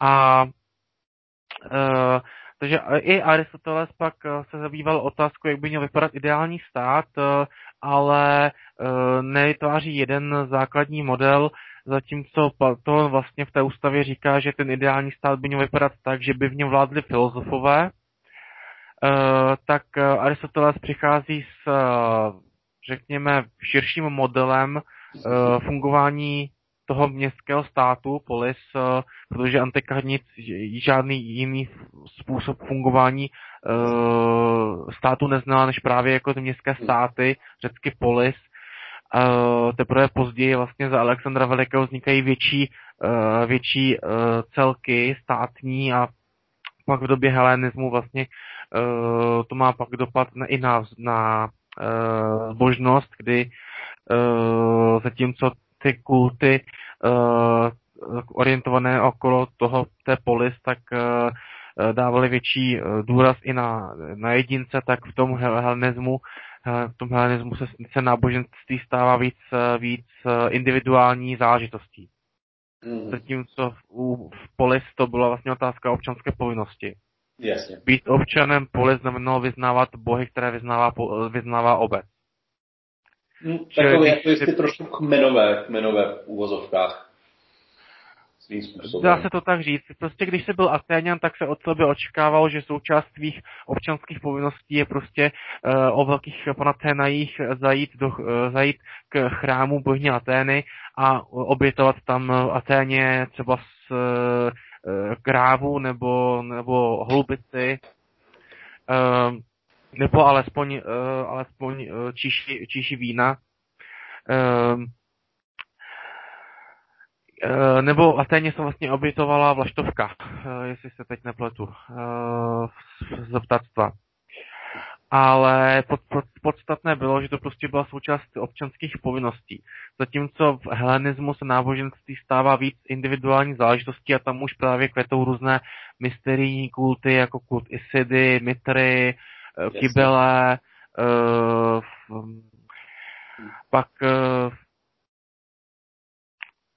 Uh, no, to jsou asi ty, hlavní, ty hlavní, hlavní kulty uh, mysterijní té doby helen, helen, helenismu. Dobrá, tak zpátky k Aristotelovi trochu, teďka jsme si vydali celkom odbočku. Uh, uh, máme tam teda ještě něco? Uh, jakoby uh, určitě, uh, co se týče té filozofie, tak tam by se dalo samozřejmě pokračovat, protože uh, potom uh, Aristoteles založil taky v Aténách svoji filozofickou školu, Lykeon, um, pak v Aténách působil, pak tam pod časem přibyla ještě do Aten třetí velká filozofická škola, stoická, založená Zenonem z Kytie, která potom měla vliv i na formování třeba římské, římské moráky, uh, vis Marcus Aurelius a jeho hovory k sobě. Um, taky třeba z, od uh, těch uh, stojků pochází třeba z Kleantes z Asu, napsal hymnus Nadia. Uh, co mě tak napadá. A... Já tě zastavím u těch stojíků hmm. trochu, protože teďka jako jsem se hodně setkal a setkávám se, že se ten stoicismus v úvozovkách jako kdyby vracel do módy trochu, a protože vychází i celkem jako už i v češtině vyšla teďka knižka o moderním stoicismu, o, hodně, se to, hodně se to rozebírá i v zahraničí. Mohl by si možná o té stoické škole, o tom stoicismu říct trochu víc? Jo, určitě. Tak uh, Zenon ze města uh, Kytia byl původně obchodníkem, který cestoval do Aten námořní trasou, protože to bylo prostě v té době nejlepší spojení, bylo přes moře. A stala se mu taková tragédie, která postihla i řadu dalších, že prostě ztroskotal. Eh, přišel o celý náklad eh, obchodní, nicméně v Aténách eh, se začal věnovat filozofii, proto potom poslal domů telegram, no telegram ne samozřejmě, ale jako lístek s, na, s lakonickým nápisem, že šťastně jsem doplul, loď ztroskotala. čímž v podstatě vyjádřil i základní teze své filozofie, jelikož uh, jedním z, z prvků, kterými, nebo jeden, jeden, jeden z elementů stoického života je duševní neotřesitelnost, tzv. ataraxia. Uh, jelikož stojkové věřili, že všechno řídí osud a člověk vlastně se nemá k tomu osudu vzpírat, ale má se, má se je nechat vést. Že jako řeznický pes, který, když se snaží vyrvat se z popru, kterého vážou k vozíku, tak se mu ještě víc ty popruhy zařezávají do kůže, tak stejně tak, když naopak poslušně ten, tu káru tím nákladem tahá za sebou, tak že vlastně v tom spočívá ta svoboda přistekat tomu osudu a nechat se tím osudem vést tam, kam ten osud chce. Jelikož eh, stojkové věřili, že eh, svět je řízen eh, božstvem, nebo respektive ten stoický bůh je takový panteistický monoteismus, navíc materialistický, protože stojkové na rozdíl od Platóna nevěřili, že existuje nějaký nehmotný svět, ale pro ně všechno byla prostě hmota, akorát, že, ta, že ten bůh byl tvořen z té nejjemnější materie, které proto vlastně dokázal i pronikat všem ostatním a stojkové tomu božstvu říkali někdy nůz, což znamená mysl, nebo používali herakleitovský pojem logos, což se dá přeložit jako řeč nebo slovo, eh, což taky má svoje konotace, že máme pak i eh, v Janově evangeliu eh, vlastně, že na počátku bylo slovo a to slovo bylo u Boha, bylo u Boha a Bůh byl slovo, tedy logos. A já ti zastavím když si zase vezmeš korpus hermeticum, tak tam se pojemnou vzpomíná používá poměrně často mm-hmm. v jednotlivých částech, takže taky jako ta stoická škola asi měla celkem vliv. Jo, uh, určitě. Uh, Uh, ještě se vrátím teda k těm stojkům, čili, čili uh, se tady má smířit s osudem a uh, protože ví, že Eh, svět je řízen tím, eh, tím eh, rozumným božstvem, proto třeba stojkové jako první začali nebo vytvořili teodiceu, jako vysvětlení toho, proč ve světě, který je řízen dokonalým božským principem, proč v něm existuje zlo. Takže to taky není vlastně nic nového, s čím by přišlo křesťanství, s tím vlastně už taky operovali antičtí filozofové. Uh, pak uh, uh, od stojků taky pochází ta dobrovolná smrt, jak je známo, tak stojkové prostě neměli problém si podřezat žíly, protože takhle, ne, že by to byl kult nějakých sebevrahů, to je to jako, to, to, to, to ne, ale Eh, šlo o to, že pokud stoik nemohl už eh, jakoby eh, pěstovat tu, ten svůj filozofický způsob života, tak pro stoiky nebyla žádná tragédie, když prostě jeden z jejich kolegů odešel dobrovolnou smrtí ze světa. Jo. Uh, ale mělo to mít, vždycky to mělo mít svůj důvod. Jak říkali stojikové, jak říkali stojikové, dveře jsou otevřené, ale neodcházejí bez důvodu. Jasně. Hm? To je trošku jako zase v kombinaci, v kombinaci jako taková uh, ta je stará, stará japonská filozofie. A ono s tím jsem se setkal i s tím přirovnáním, že vlastně například stojikové a zen buddhismus uh, mají, mají celkem k sobě jako blízko v některých věcech. Ne samozřejmě ve všem, protože ten kulturní základ je někdy jinde, ale že, že v některých těch filozofických právě aspektech uh, a v tom nazírání na svět a prožívání, jako, že jsou si hodně podobné. Jo, určitě. Dokonce existují práce, které komparují třeba Herakleitovi zlomky, to, co se zachovalo z díla hmm. Herakleitova, tak je komparují s uh, taoismem. S hmm. Lao Tse a s jeho spisem no. Tao Te Ching. Ano. Jo, jo, jo, jo. Ty, ty propoje jsou tam ani ne, že propoje, ale ty porovnání, ty porovnání jsou tam jako vel, velmi zajímavé, že mně přijde celkem zajímavé to, že nebyla vlastně šance v té době šance ani na nějaké kulturní ovlivnění. Moc velká. No, ono, proto k kulturnímu, to je právě jedna z věcí, Eh, která se dost řeší i na akademické půdě, jestli tam bylo nějaké eh, ovlivnění z východu nebo ne. Hmm. Eh, protože třeba když se podíváš na ty Pythagorejce nebo Ofíky, na, tu, na, to, na to je stěhování duší, na to metempsychózu, tak existuje, tak jakoby uh, jsou badatelé, kteří tam vidí třeba právě i vliv východní filozofie. Což je, což je jako otázka, jestli, se, jestli tam mohlo dojít k nějakému setkání nebo ne. Faktem je, že vlastně v raných počátcích uh, té uh, antické filozofie, tak uh, se všechny ty znalosti právě přesouvaly z východu, z té Babylonie a z Egypta tak se přesouvali přes Malé Asie do pevninského Řecka a tam zapouštěli kořeny a vlastně řekové stavěli na tom, co vytvořili ty civilizace před nimi. Takže uh, to nebylo nic o tom, že by řekové si to vycestávali z prstů, ale oni přebírali informace od jinut. A ještě k tomu, uh, k tomu vztahu uh, té antické filozofie s východem, tak od Michala Justa existuje knížka Novoplatonismus a Paramadvaita.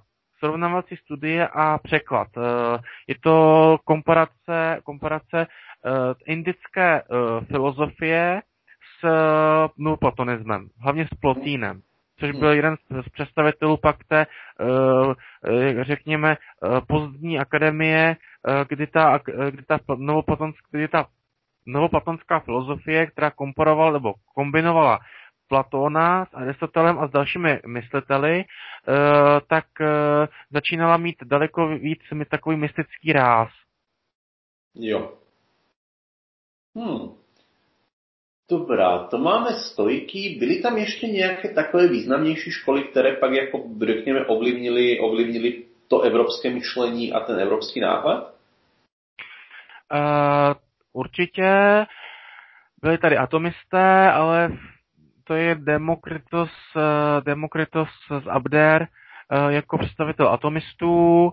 Eh, ten vlastně přišel právě s tou myšlenkou, že existuje, když budeme dělit hmotu na stále menší dílky, tak přijdeme nakonec na tak částici, která bude dále nedělitelná a tuhle částici nazval atomos. A dokonce se nechal slyšet, že by raději objevil zákon, podle kterého se ty atomy řídí, mhm. než eh, aby získal prský trůn, protože Demokritos tím, že byl materialista, tak ani eh, jako neuznával bohy, respektive uh, uh, tvrdil, že bohové žádný vliv nemají, protože ty atomy fungují na základě jakoby čistě kauzality, nějaké příčinnosti, která je mezi nimi a že tu vlastně uh, řídí nějaký přírodní zákon, něco jako gravitace, akorát, že on uh, to tak nenazýv, nenazýval, ale uh, věřil, že se na tenhle princip dá jako přijít. Uh, potom uh, určitě tam je zajímavý Parmenides, uh, který přišel s myšlenkou, že uh, bytí a myšlení je jedno, je, eh, což eh, jakoby by je celkem zajímavé, vlastně proto je Parmenides považován za prvního metafyzika. Mm-hmm. Potom Zenon z Eleje a jeho aporie Achilles a želva a letící šíp. To navazoval na Parmenida, protože Parmenides tvrdil, že existuje pouze soucno, pouze plný prostor a neexistuje nejsoucno, není, není prázdný prostor. A protože není prázdný prostor, tak není možný pohyb. A jeho žák Eh, z Eleje se to snažil prokázat a proto přišel s, s aporiemi, eh, což jsou takové příklady, na základě kterých on chtěl dokázat, že právě pohyb, který my vnímáme smysly, je jenom, jenom smyslové zdání. Uh, nejznámější jsou Achilles a Želva, který říká, že když Želva vystartuje o malou chvíli dřív před Achillem, tak v okamžiku, kdy se Želva dostane do bodu B, tak Achilles teprve vystartuje z bodu A. Ale v okamžiku, kdy se Achilles dostane do bodu B, tak Želva už bude v bodě C a tudíž Achilles Želvu nikdy nedohoní. Hmm. Samozřejmě uh, my bychom mohli namítnout, že si to můžeme ověřit teoreticky, když zkusíme sami doběhnout želvu, ale uh, pro Zenona šlo hlavně o to uh, zdůvodnit racionálně nebo rozumově, že ta, ta, ta východiska Parmenidova mají, mají smysl. On vlastně, ta Zenonova dialektika, na, na které typ Eh, ty aporie fungují, tak byla matematicky vyvrácena až někdy v 19. v 19. nebo 20. století. Hmm. Uh, samozřejmě uh, uh, Zenon, jakoby, je otázka, jestli chtěl popřít opravdu existenci pohybu. On spíš šlo asi o to, jemu šlo možná spíš o to zdůvodnit, ukázat těm kritikům Parmenida, že když se nad tím, tím zamyslí čistě racionálně, bez toho, že bychom přihlíželi ke smyslům, tak eh, že ta Parmenidova teze dává prostě z hlediska logiky nějaký smysl. Ostatně eh, to, že nás smysly klamou, tak my vidíme denně, že, že jsme svědky toho, jak nás smysly klamou, protože vidíme, eh, jak slunce se pohybuje po obloze, ale sami racionálně víme, že to vlastně funguje obráceně. Jo. Hm. OK. Dobrá. Takže to máme, to máme tu školu, respektive ty směry po Platónovi a kdybychom se teďka možná jako posunuli, posunuli dál, protože spoustě posluchačů si myslím, že bude už uh, bude i něco říkat pojmy jako neoplatonismus a jako teďka mě možná opravdu, možná ještě něco mezi tím. Jo, ale možná se dostat, možná se dostat k těmhle směrem. Protože ty už jsou jako celkem hodně návazné i na tu západní tradici, si myslím. Mm-hmm. Uh, jo, já bych tu jenom chtěl zmínit uh, ještě jednu knížku, jestli můžu. No, to nebude takový trošku knižní průvodce. Uh, Pierre Hadot, uh, francouzský, francouzský filozof, uh, který se zabývá i dějinami, uh, dějinami antické filozofie, tak napsal uh, knihu Co je antická filozofie s otazníkem. Vydal to nakladatelství Vyšehrad, je to relativně nová věc, nebo nová, uh, ona vyšla um, 2017. Takže zase až tak nová, no, nová není, ale myslím, že se dá ještě sehnat uh, v knihkupectví a uh, oproti v čem je tahle knížka jiná, je to, že on se právě zaměřuje na antickou filozofii jako na způsob života. Že mhm. ukazuje, že to nebylo jenom nějaké racionální přemýšlení o něčem, Eh, ale že uh, ti filozofové z té filozofie vyvozovali i nějaké zákonitosti pro sebe, pro svůj život, jak by měli žít, aby naplnili ten filozofický ideál. To je, to je právě to, to je právě ten tohle, co si vzpomenul, prostě ta aplikace pro, nazvěme to normální život, tak to je právě to, kterým směrem se vydala i, ta, i, i ten moderní stoicismus, že on se nesnaží být až tak jako úplně přemýšlivý, ale spíše se snaží, jako, jak ty stoické uplat, no, myšlenky uplatnit uh, ve světě a jako v dnešním moderním světě. To si myslím, že, jako, že může být jako celkem zajímavé a člověka to může i celkem posunout. Jo, uh, tak tady nejde, nebo takhle, uh, tam jde spíš o to ukázat, že on třeba i ten Platón, tak, eh, nebo uh, Pythagorejci, uh, u těch je třeba známo, že Pythagoras protože věřil ve stěhování duší, tak třeba odmítal jíst maso.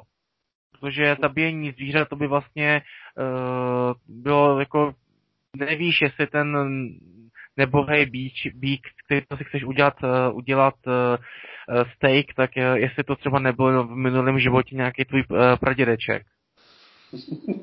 jako dělat si steak z pradědečka asi fakt jako, že z toho ale pohledu není úplně dobrý. A, a asi toho Pythagora trochu chápu. uh, Jinak se uh, vypráví o, uh, o Pythagorovi příběh, ale to je jako příběh, za, za který nedám ruku do ohně, že to je, není to historicky doložený, ale uh, říká se, že uh, když Pythagoras utíkal, protože ta jeho škola se, za, se prostě zamotala i do politiky hmm. a to se některým lidem nelíbilo, takže uh, byla násilně rozprášena. A Pythagoras sám utíkal před uh, těmi pronásledovateli a narazil na pole s uh, fazolemi. A Pythagorejci věřili, že fazole mají jako význam pro stěhování duši, že to je taková mezi, sta, mezi jako uh, mezní stanice uh, v tom, uh, kterým, kterou si ty duše musí projít proto třeba s eh, Pythagoreci eh, nejedli boby. Ono je teda možný, že je nejedli, protože je to nadýmalo, ale uh, jako podle, podle, podle tyhle uh, historky tak Pythagoras teda raději obětoval vlastní život a nechal se dopadnout, než aby pošlapal právě ty rozkvetlé stohy s, s, těmi, s těmi fazolemi, Eh, ve kterých měly přebývat ty, ty, přebývat tedy ty duše, eh, což eh, je, jako je to jenom prostě taková storka jako na, na, na zajímavost, jo, ne, neříkám, není to historicky doložený, jo. Tak, uh, jinak uh, um, vlastně antická filozofie, antická filozofie končí 529 našeho to počtu. Hmm. To je poměrně uh, No, uh, takhle. Uh, uh, Antická filozofie končí rokem 529 našeho to počtu právě proto, že uh, císař Justinian nechal zavřít uh, Platonskou akademii. Mm. A všechny ostatní pohanské filozofické školy, protože to už bylo prostě uh, prostě křesťanství bylo státně oficiálně uznaný náboženství a uh, uh, nejdřív 313 císař Konstantin uh, ediktem milánským uh, tedy uzákonil křesťanství jako, uh, sou, uh, jako legitimizoval křesťanství uh, jak, jako náboženství uznané vedle těch pohanských kultů, pak roku, okolo roku 380 uh, eh, bylo uznané, byly ty, byly ty um, pohanské kulty. Pardon, byly ty pohanské kulty zrušeny a nakonec 529 uh, eh, pak uh, byla zavřena i Platonská akademie, a to je takový symbolický rok, protože v téhož roku Benedikt z Nursie na hoře Monte Cassino zakládá klášter. Takže tam vlastně dochází k předávání pochodně od antiky, z té pohanské antiky se předává pochodeň intelektuální potom uh, tomu uh, křesťanskému mnižství, které uh, paradoxně ponese, nebo díky bohu, ponese uh, i tu antickou filozofii potom dál do budoucnosti. Jo. O tom existuje taky zajímavá knížka, jmenuje se to Jak Irové zachránili civilizaci která se právě zabývá, eh, zabývá právě tím, tím, tra, tím tou transgresí, tím přenosem ide, ide, myšlenkovým uh, těch antických uh, filozofických textů v prostředí těch klášterů, protože samozřejmě byli, eh, byli eh, křesťané, jako třeba Tertulian, který tvrdil, že když prostě máme Bibli a věříme v toho Ježíše, tak nepotřebujeme nějakého Platóna, nějakého Aristotela zabývat se nějakýma idejema podobnýma nesmyslama. Uh, jenomže pak byli osvícenější filozofové nebo církevní otcové, kteří se zabývali i tou filozofií Jednak protože chtěli oslovit uh, oslovit tu uh, antickou intelektuální vrstvu vyšší, tak mhm. museli mluvit jejím jazykem. A současně chtěli rozvíjet nějakou teologii. Jelikož křesťanská teologie je prostě postavená uh, na buď na Platónovi, anebo na Aristotelovi.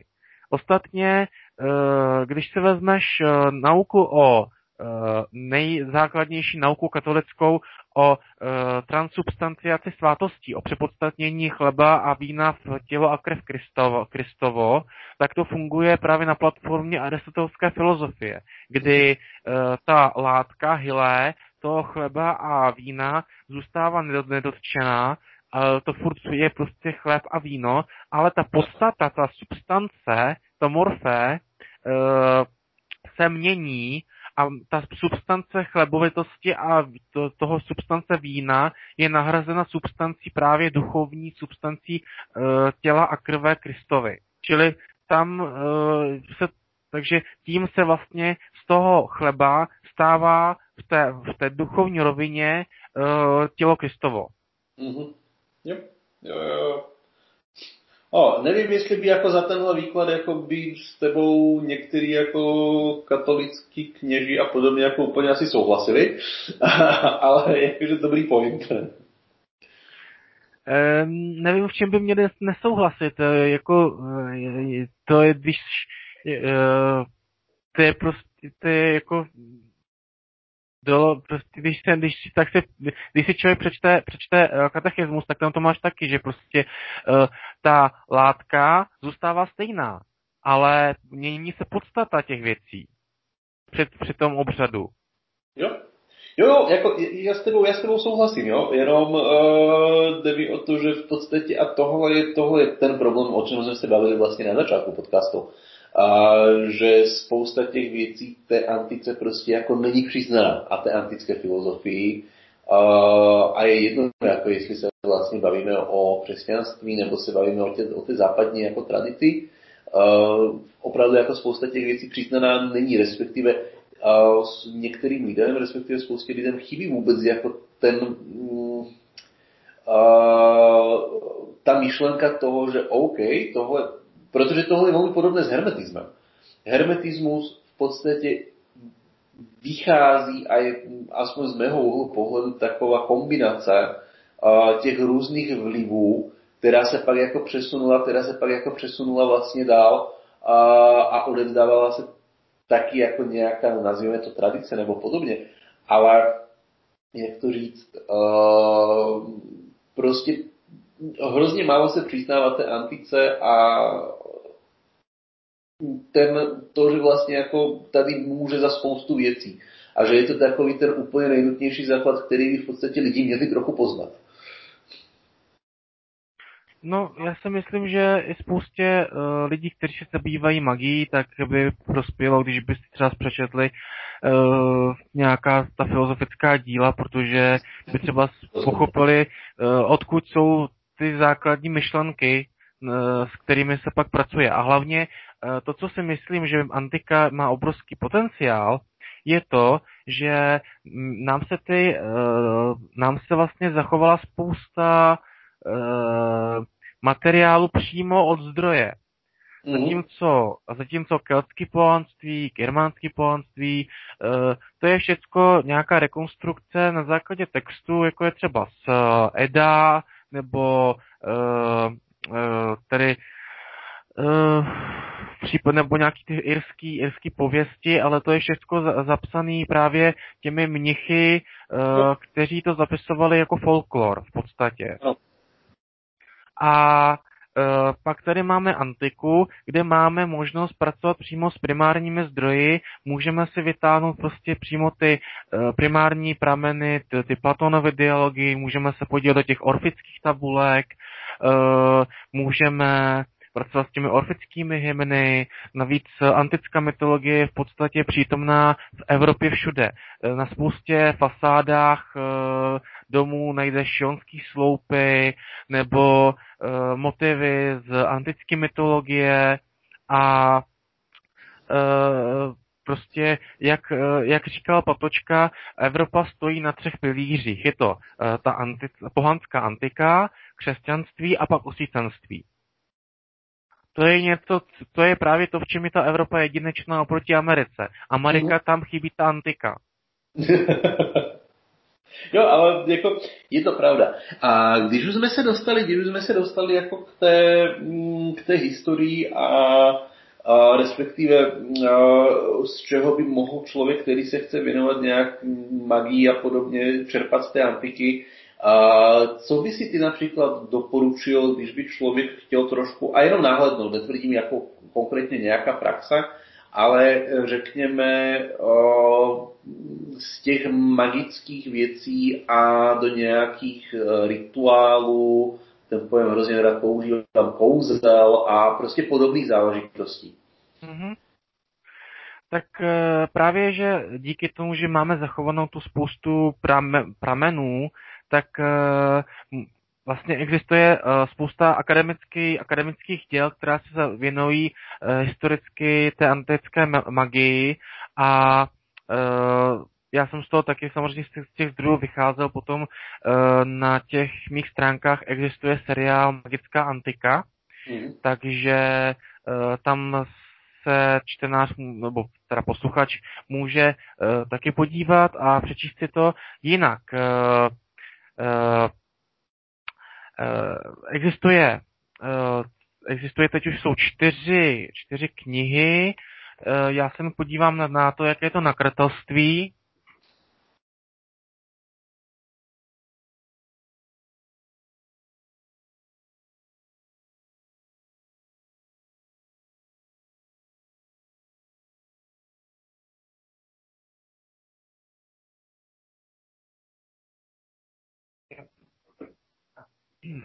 Dobře. Uh, takže uh, k těm knihám. Uh, Tomáš Vítek napsal, teď už jsou čtyři knihy, měl by k ním přibýt ještě pátá, Věštění v antickém Řecku. A to považuji za úplně nejlepší věc, co si člověk může pořídit. A je to úplná pecka. Je to přehled všech divinačních technik používaných v antickém Řecku a Římě. Okay. Eh, v první díl se věnuje eh, takovému tomu úvodu a pak věštění prostřednictvím losů. Mm-hmm. Druhý díl se věnuje, trochu, věnuje věštění z jater a mm-hmm. z vnitřnosti zvířat a ze snů. A třetí díl, ten je nejzajímavější, tam se dozvíme něco o antické nekromanci, o věštění prostřednictvím mrtvých. K tomu bychom se mohli třeba taky vrátit ještě potom. No tohle, tohle zní jako zajímavé, tohle by se, tohle by se mohlo rozvíjet pak. Jo.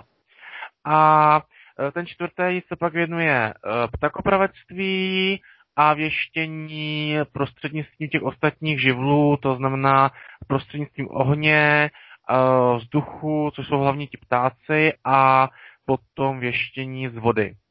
Eh, což taky celkem eh, zajímavý, protože eh, to vlastně už trošku má něco do, do souvislosti třeba s nějakou invokací bohů. Mm-hmm. Pak, pak kromě toho Tomáše Vítka, tak máme v češtině úžasnou knihu od Daniely Urbanové Latinské proklinací tabulky na území Římského impéria. Tam se člověk dočte úžasné věci, eh, jak eh, staří římané a nejenom římané proklínali svoje nepřátele, anebo jak si prostřednictvím těchto tabulek přivolávali lásku. A jako e, někdy to je docela síla, jako když se v těch tabulkách píše, tak jako se rozpouští tento, toto olovo, tak ať se rozpustí kosti mých nepřátel, tak jako zlatá a voda kedebra ještě. Jo, jo, jo, to, to, to rozhodně. A, a uh, potom, uh, potom uh, krom, takže to je další věc. Pak máme, existuje i slovník mytologie spojené s Římem od Božka Neškudly, encyklopedie bohu a mýtu starověkého Říma a Plninského poloostrova, z nakladatelství Libry. Uh, to taky je celkem zajímavá kniha, hlavně pokud se někdo chce věnovat té římské, římské uh, mytologii, která není zase třeba tolik známá. Většinou se to totiž vlastně vyprázdní tím, že se řekne, že jo, Římani převzali bohy od řeků, ale třeba se už nerozebírá to, že Římané vní, vlastně ty bohy vnímali daleko víc jako nějaké metafyzické síly, jako numen, jako taková, řekněme, síla, která prostě působí ve společnosti, v přírodě a e, zatímco ti říká se, že zatímco řečtí bohové žili ve smyslu žili v těch řeckých mýtech, tak římští bohové působili což vystihuje rozdíl mezi těmi dvěma panteony, že římští bohové byly vlastně o působnosti, o tom, že představovali nějakou moc, nějakou sílu, dynamis, uh, zatímco ty řečtí ne, že by tam uh, taky nezasahovali, ale uh, bylo to spíš o těch romantických pověstech, jak se Zeus zamiloval uh, do nějaké nebohé královny a to pak přivedl do jiného stavu. A potom máme třeba, s, když, když bych šáhnul po té starší literatuře, tak Marcus Tullius Cicero napsal knihu o přirozenosti bohů což je přímo prostě uh, římská teologie. Jo. Hmm. Uh, pak, uh, pak máme uh, moment, já si tady mám, ještě mám spoustu uh, spoustu zápisků, takže uh,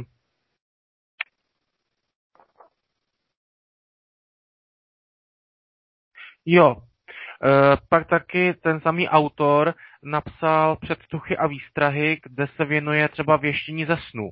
Rozděluje sny na pravé a nepravé. Hmm. Uh, pak uh, Um, co tu ještě máme? Já, já toho mám teda tady, jako mám plnou knihovnu těch věcí, takže já bych mohl... uh, asi, ještě, asi bych ještě zmínil uh, Jirk Rybke Náboženství Římanů od Vyšehradu, taky hmm. dobrá kniha.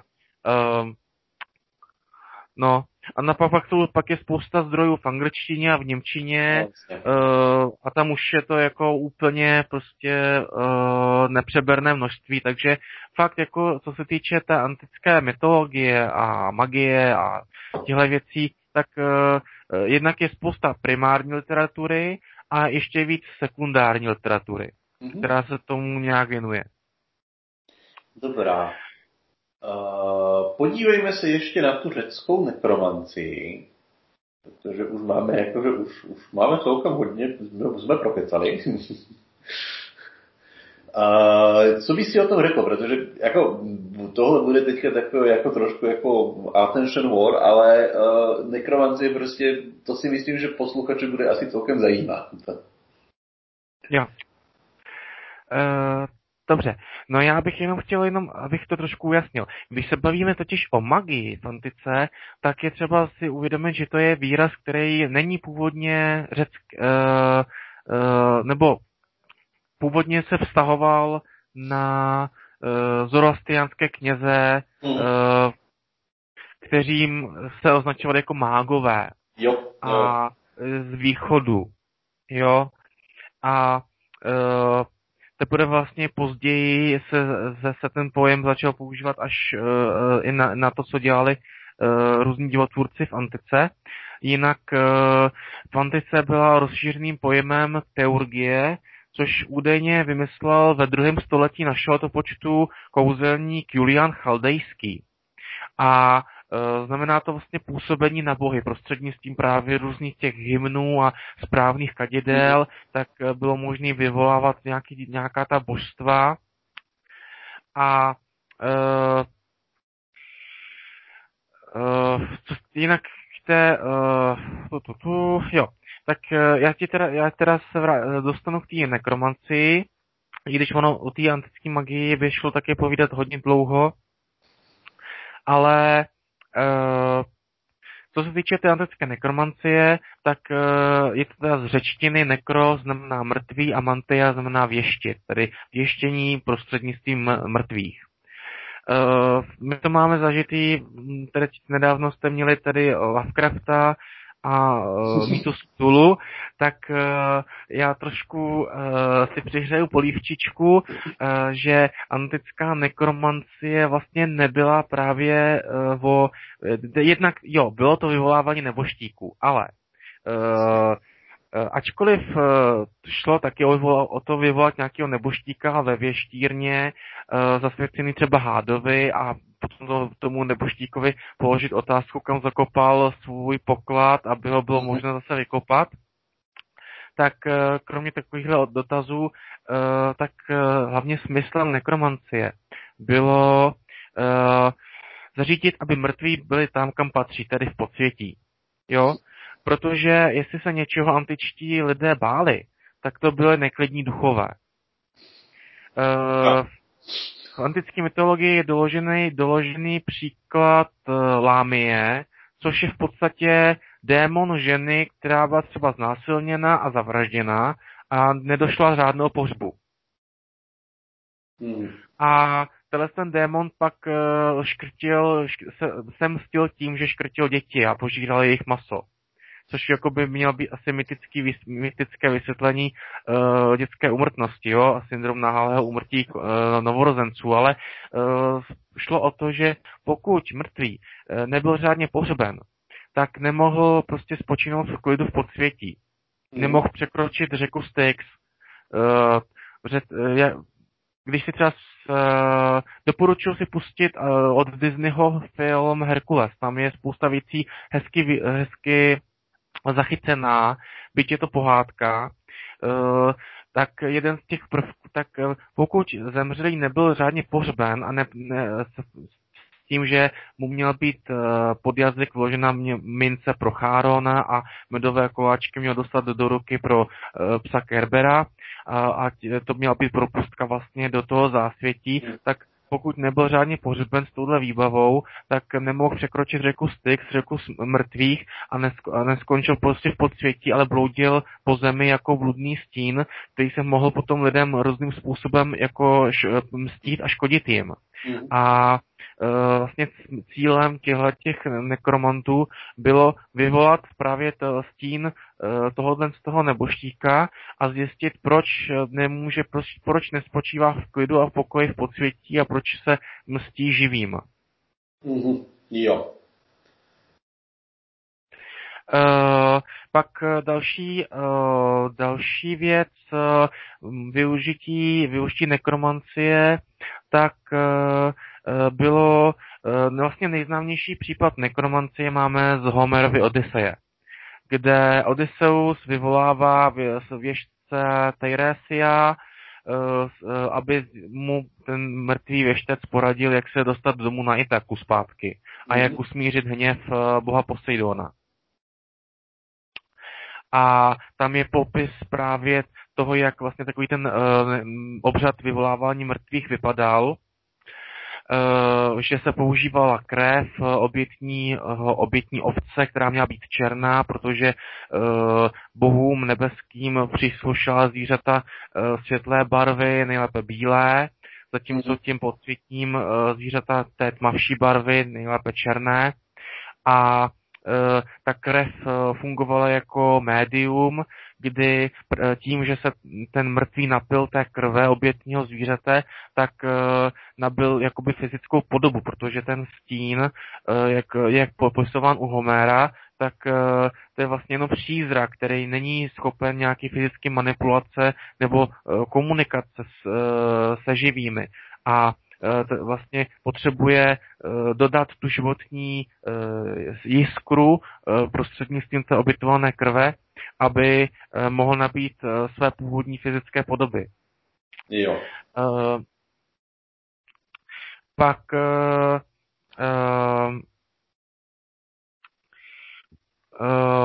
pak je tu moment, já se tady musím projít zápisky. Jo, Využití, využití nekromancie bylo pak i třeba před bitvou, když se uh, dovolávali, mohli, bylo možné třeba pokusit se vyvolat své předky, aby uh, člověku pomohli. to je třeba v seriálu Řím od BBC, tak tam je právě taková scéna, kde římané měli, hlavně ti bohatší římané měli doma posmrtné masky svých předků a mohli k ním vlastně se opět modlit jako, a žádat je o nějakou pomoc. A my máme třeba doložený právě ten text, který, kde vzývání, vzývání mrtvých. Jestli ho můžu přečíst? Jak je dlouhý?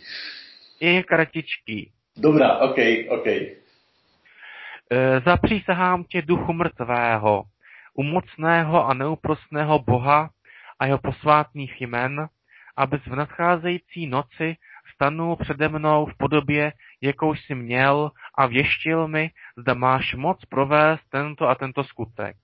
A to byla modlitba, která používala třeba stesalské čarodějnice, mm. které byly známé tím, že ještě používali ingoust z, smíchaný z sazí a krve osla, což bylo obě, oblíbené zvíře e, právě pro nekromanci a oslí krev jako základ pro inkoust, kterým se psali různé, uh, různé proklínací texty na, na papyrus, když se nepoužívalo teda rydlo, většinou se, se rylo do olověných destiček. A uh, takže uh, takže uh, pak se, pak se tyhle, ty, tyhle ty texty směřované k mrtvým, tak se buď pohřbívaly do země, nebo se házely do studní, eh, které byly používané jako taková i cesta do, do podsvětí, mm-hmm. aby se dostali k adresátovi.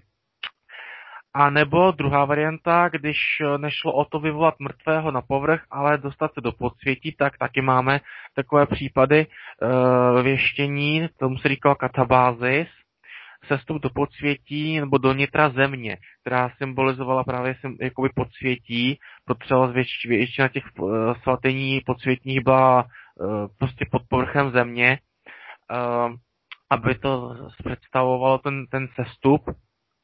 A třeba říká se, že uvažuje se o tom, že uh, takhle byla třeba postavená uh, věž, uh, v svatyně v Eleuzíně, kde se prováděla eleuzinská mystéria spojená s kultem Demetry a, uh, a uh, Cerery, nebo uh, mm. též Proserpíny. Uh, jak uh, je známý prostě ten mýtus, že Persefona byla unesená diem a Eh, snědla v podsvětí granzové jablko a kvůli tomu tam musí vždycky zůstat po určitý čas roku a eh, její matka Demetra pak truchlí a kvůli tomu země nerodí.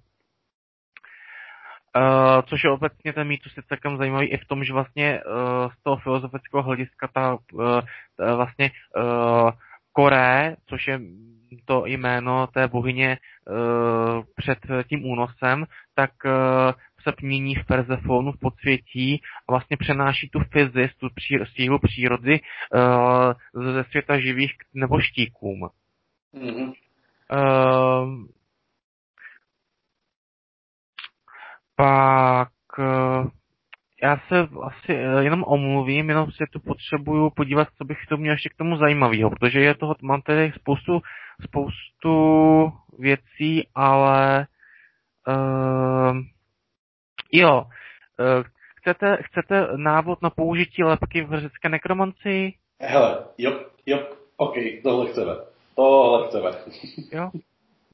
Eh, použití hlavy podle Helio, Heliodorova návrhu. Eh, provrtej starou lidskou lepku. Proplachuj ji tři noci v čisté vodě. Zabal ji do čistého plátna a jdi s ní na trojcestí poté, co jsi napsal na čelo lepky tato jména. E, Nupuák, Sariák, prostě e, celkem nic nezříkající e, jména. Pak pro nás následující slova.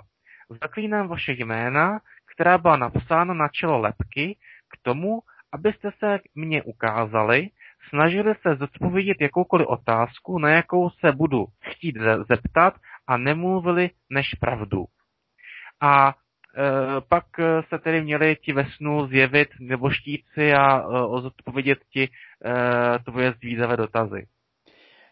A Martine, otázka, jsou tyhle uvozovkách návody uh, k dispozici v nějakých textech v češtině, protože předpokládám, že jako v angličtině je asi těch překladů a těch původních návodů jako celkem hafo ale jestli je čeština, lomítko slovenština, uh, taky jako... Jo, jo, to je právě z té knížky z toho třetího dílu Věštění v antickém Řecku od Tomáše okay. Vítka. Hmm. A a v té knize, ono se to tam rozebírá, on to tam rozebírá opravdu jako, jsou to jenom ty překlady těch textů, nebo ten autor tam to i uh, nějak rozebírá ze svého úhlu pohledu, z nějakého... Rozebírá, rozebírá, snaží se to i nějak interpretovat a samozřejmě hledá, kde se jakoby vzaly ty rituály, protože mm. pak třeba s jestli to, jestli to pochází od řeku nebo od Etrusků, protože třeba Římani převzali i spoustu prvků svojí, svojí víry právě od Etrusků a takže se snaží hledat, snaží zkoumat nějak i historicky. Jo. Hm. No, to, tohle zní. A kromě, těch, kromě toho věštění a toho proklínání, a jsou ještě nějaké jiné zdroje? Uh, mm, jako, eh, je, myslíš uh, k té nekromanci nebo Nejenom obecně? nekromanci, ale obecně, obecně řekněme jako k těm, k těm praktikám a k těm technikám a k těmhle věcem. Uh, Určitě, ovšem záleží na tom, eh, co tě zajímá z toho a uh, uh, jako čemu se chceš věnovat. Nejlepší, nejlepší, co já vím, tak je ten Tomáš Vítek, protože tam fakt jako je pod, ty, ty, ty metody jsou tam rozepsané hodně podrobně. Potom Existuje ještě německá knižka, kterou ti můžu když tak dodat eh, název a autora. Eh, to si teď nespomenu, kdo to napsal, taky se to zabývalo nekromancí. Bylo to v Němčině tedy. Eh, potom v angličtině existuje kniha o antických ochranných amuletech, jako je třeba prsten Abraxaxův, hmm. který měl chránit před působením démonů.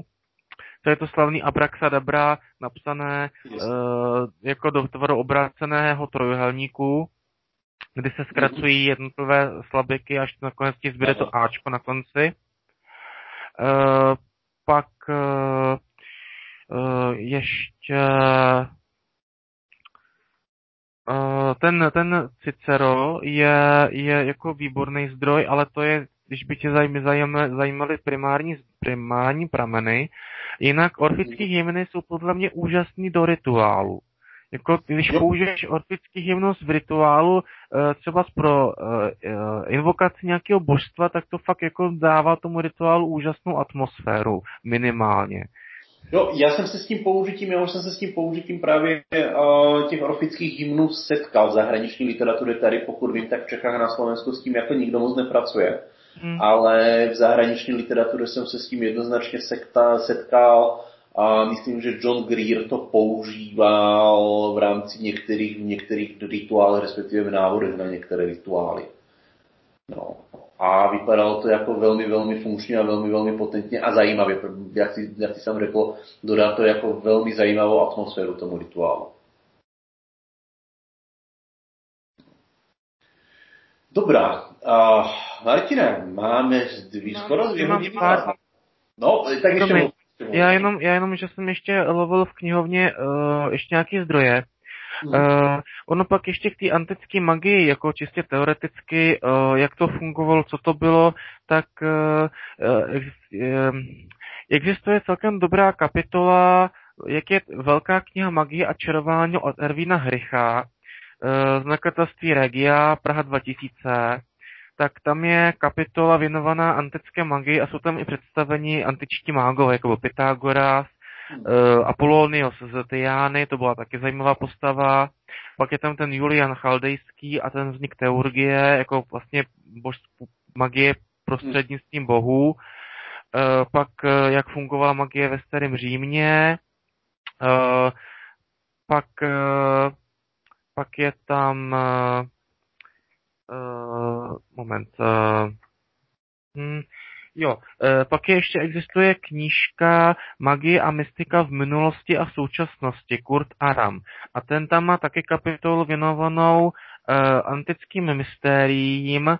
Celkem zajímavě tam třeba popisuje mi, e, mitre, pardon, kult Isidy a kult Mitry, mm-hmm. kde rozebírá jednotlivá, jednotlivé stupně zasvěcení do kultu Mitry. Mm. A uh, to vám, když tak, když tak můžu ještě uh, to uh, říct, uh, jak hm,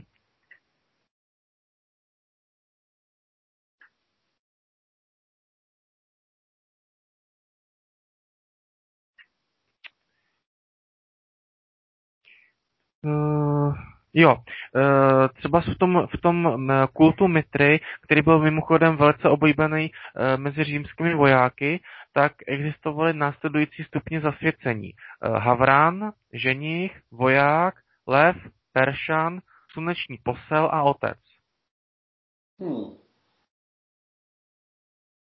Uh, pak samozřejmě ještě je zajímavá, jo, gnoze, tak uh, o té existuje taky spousta knížek o antické gnoze, která je mimochodem taky dost zajímavá. Uh, jednak protože vlastně gnoze měla vliv na vznik Bible, protože Markionovo schizma tak dalo vlastně impuls k tomu, že do, oni gnostikové používali křesťanské texty. A církev se proti tomu chtěla vymezit, tak musela vlastně byla doslova donucena stanovit, které texty křesťanské budou považovány za, pra, za jako pra, věroučně uh, pravdivé nebo závazné a které nikoli.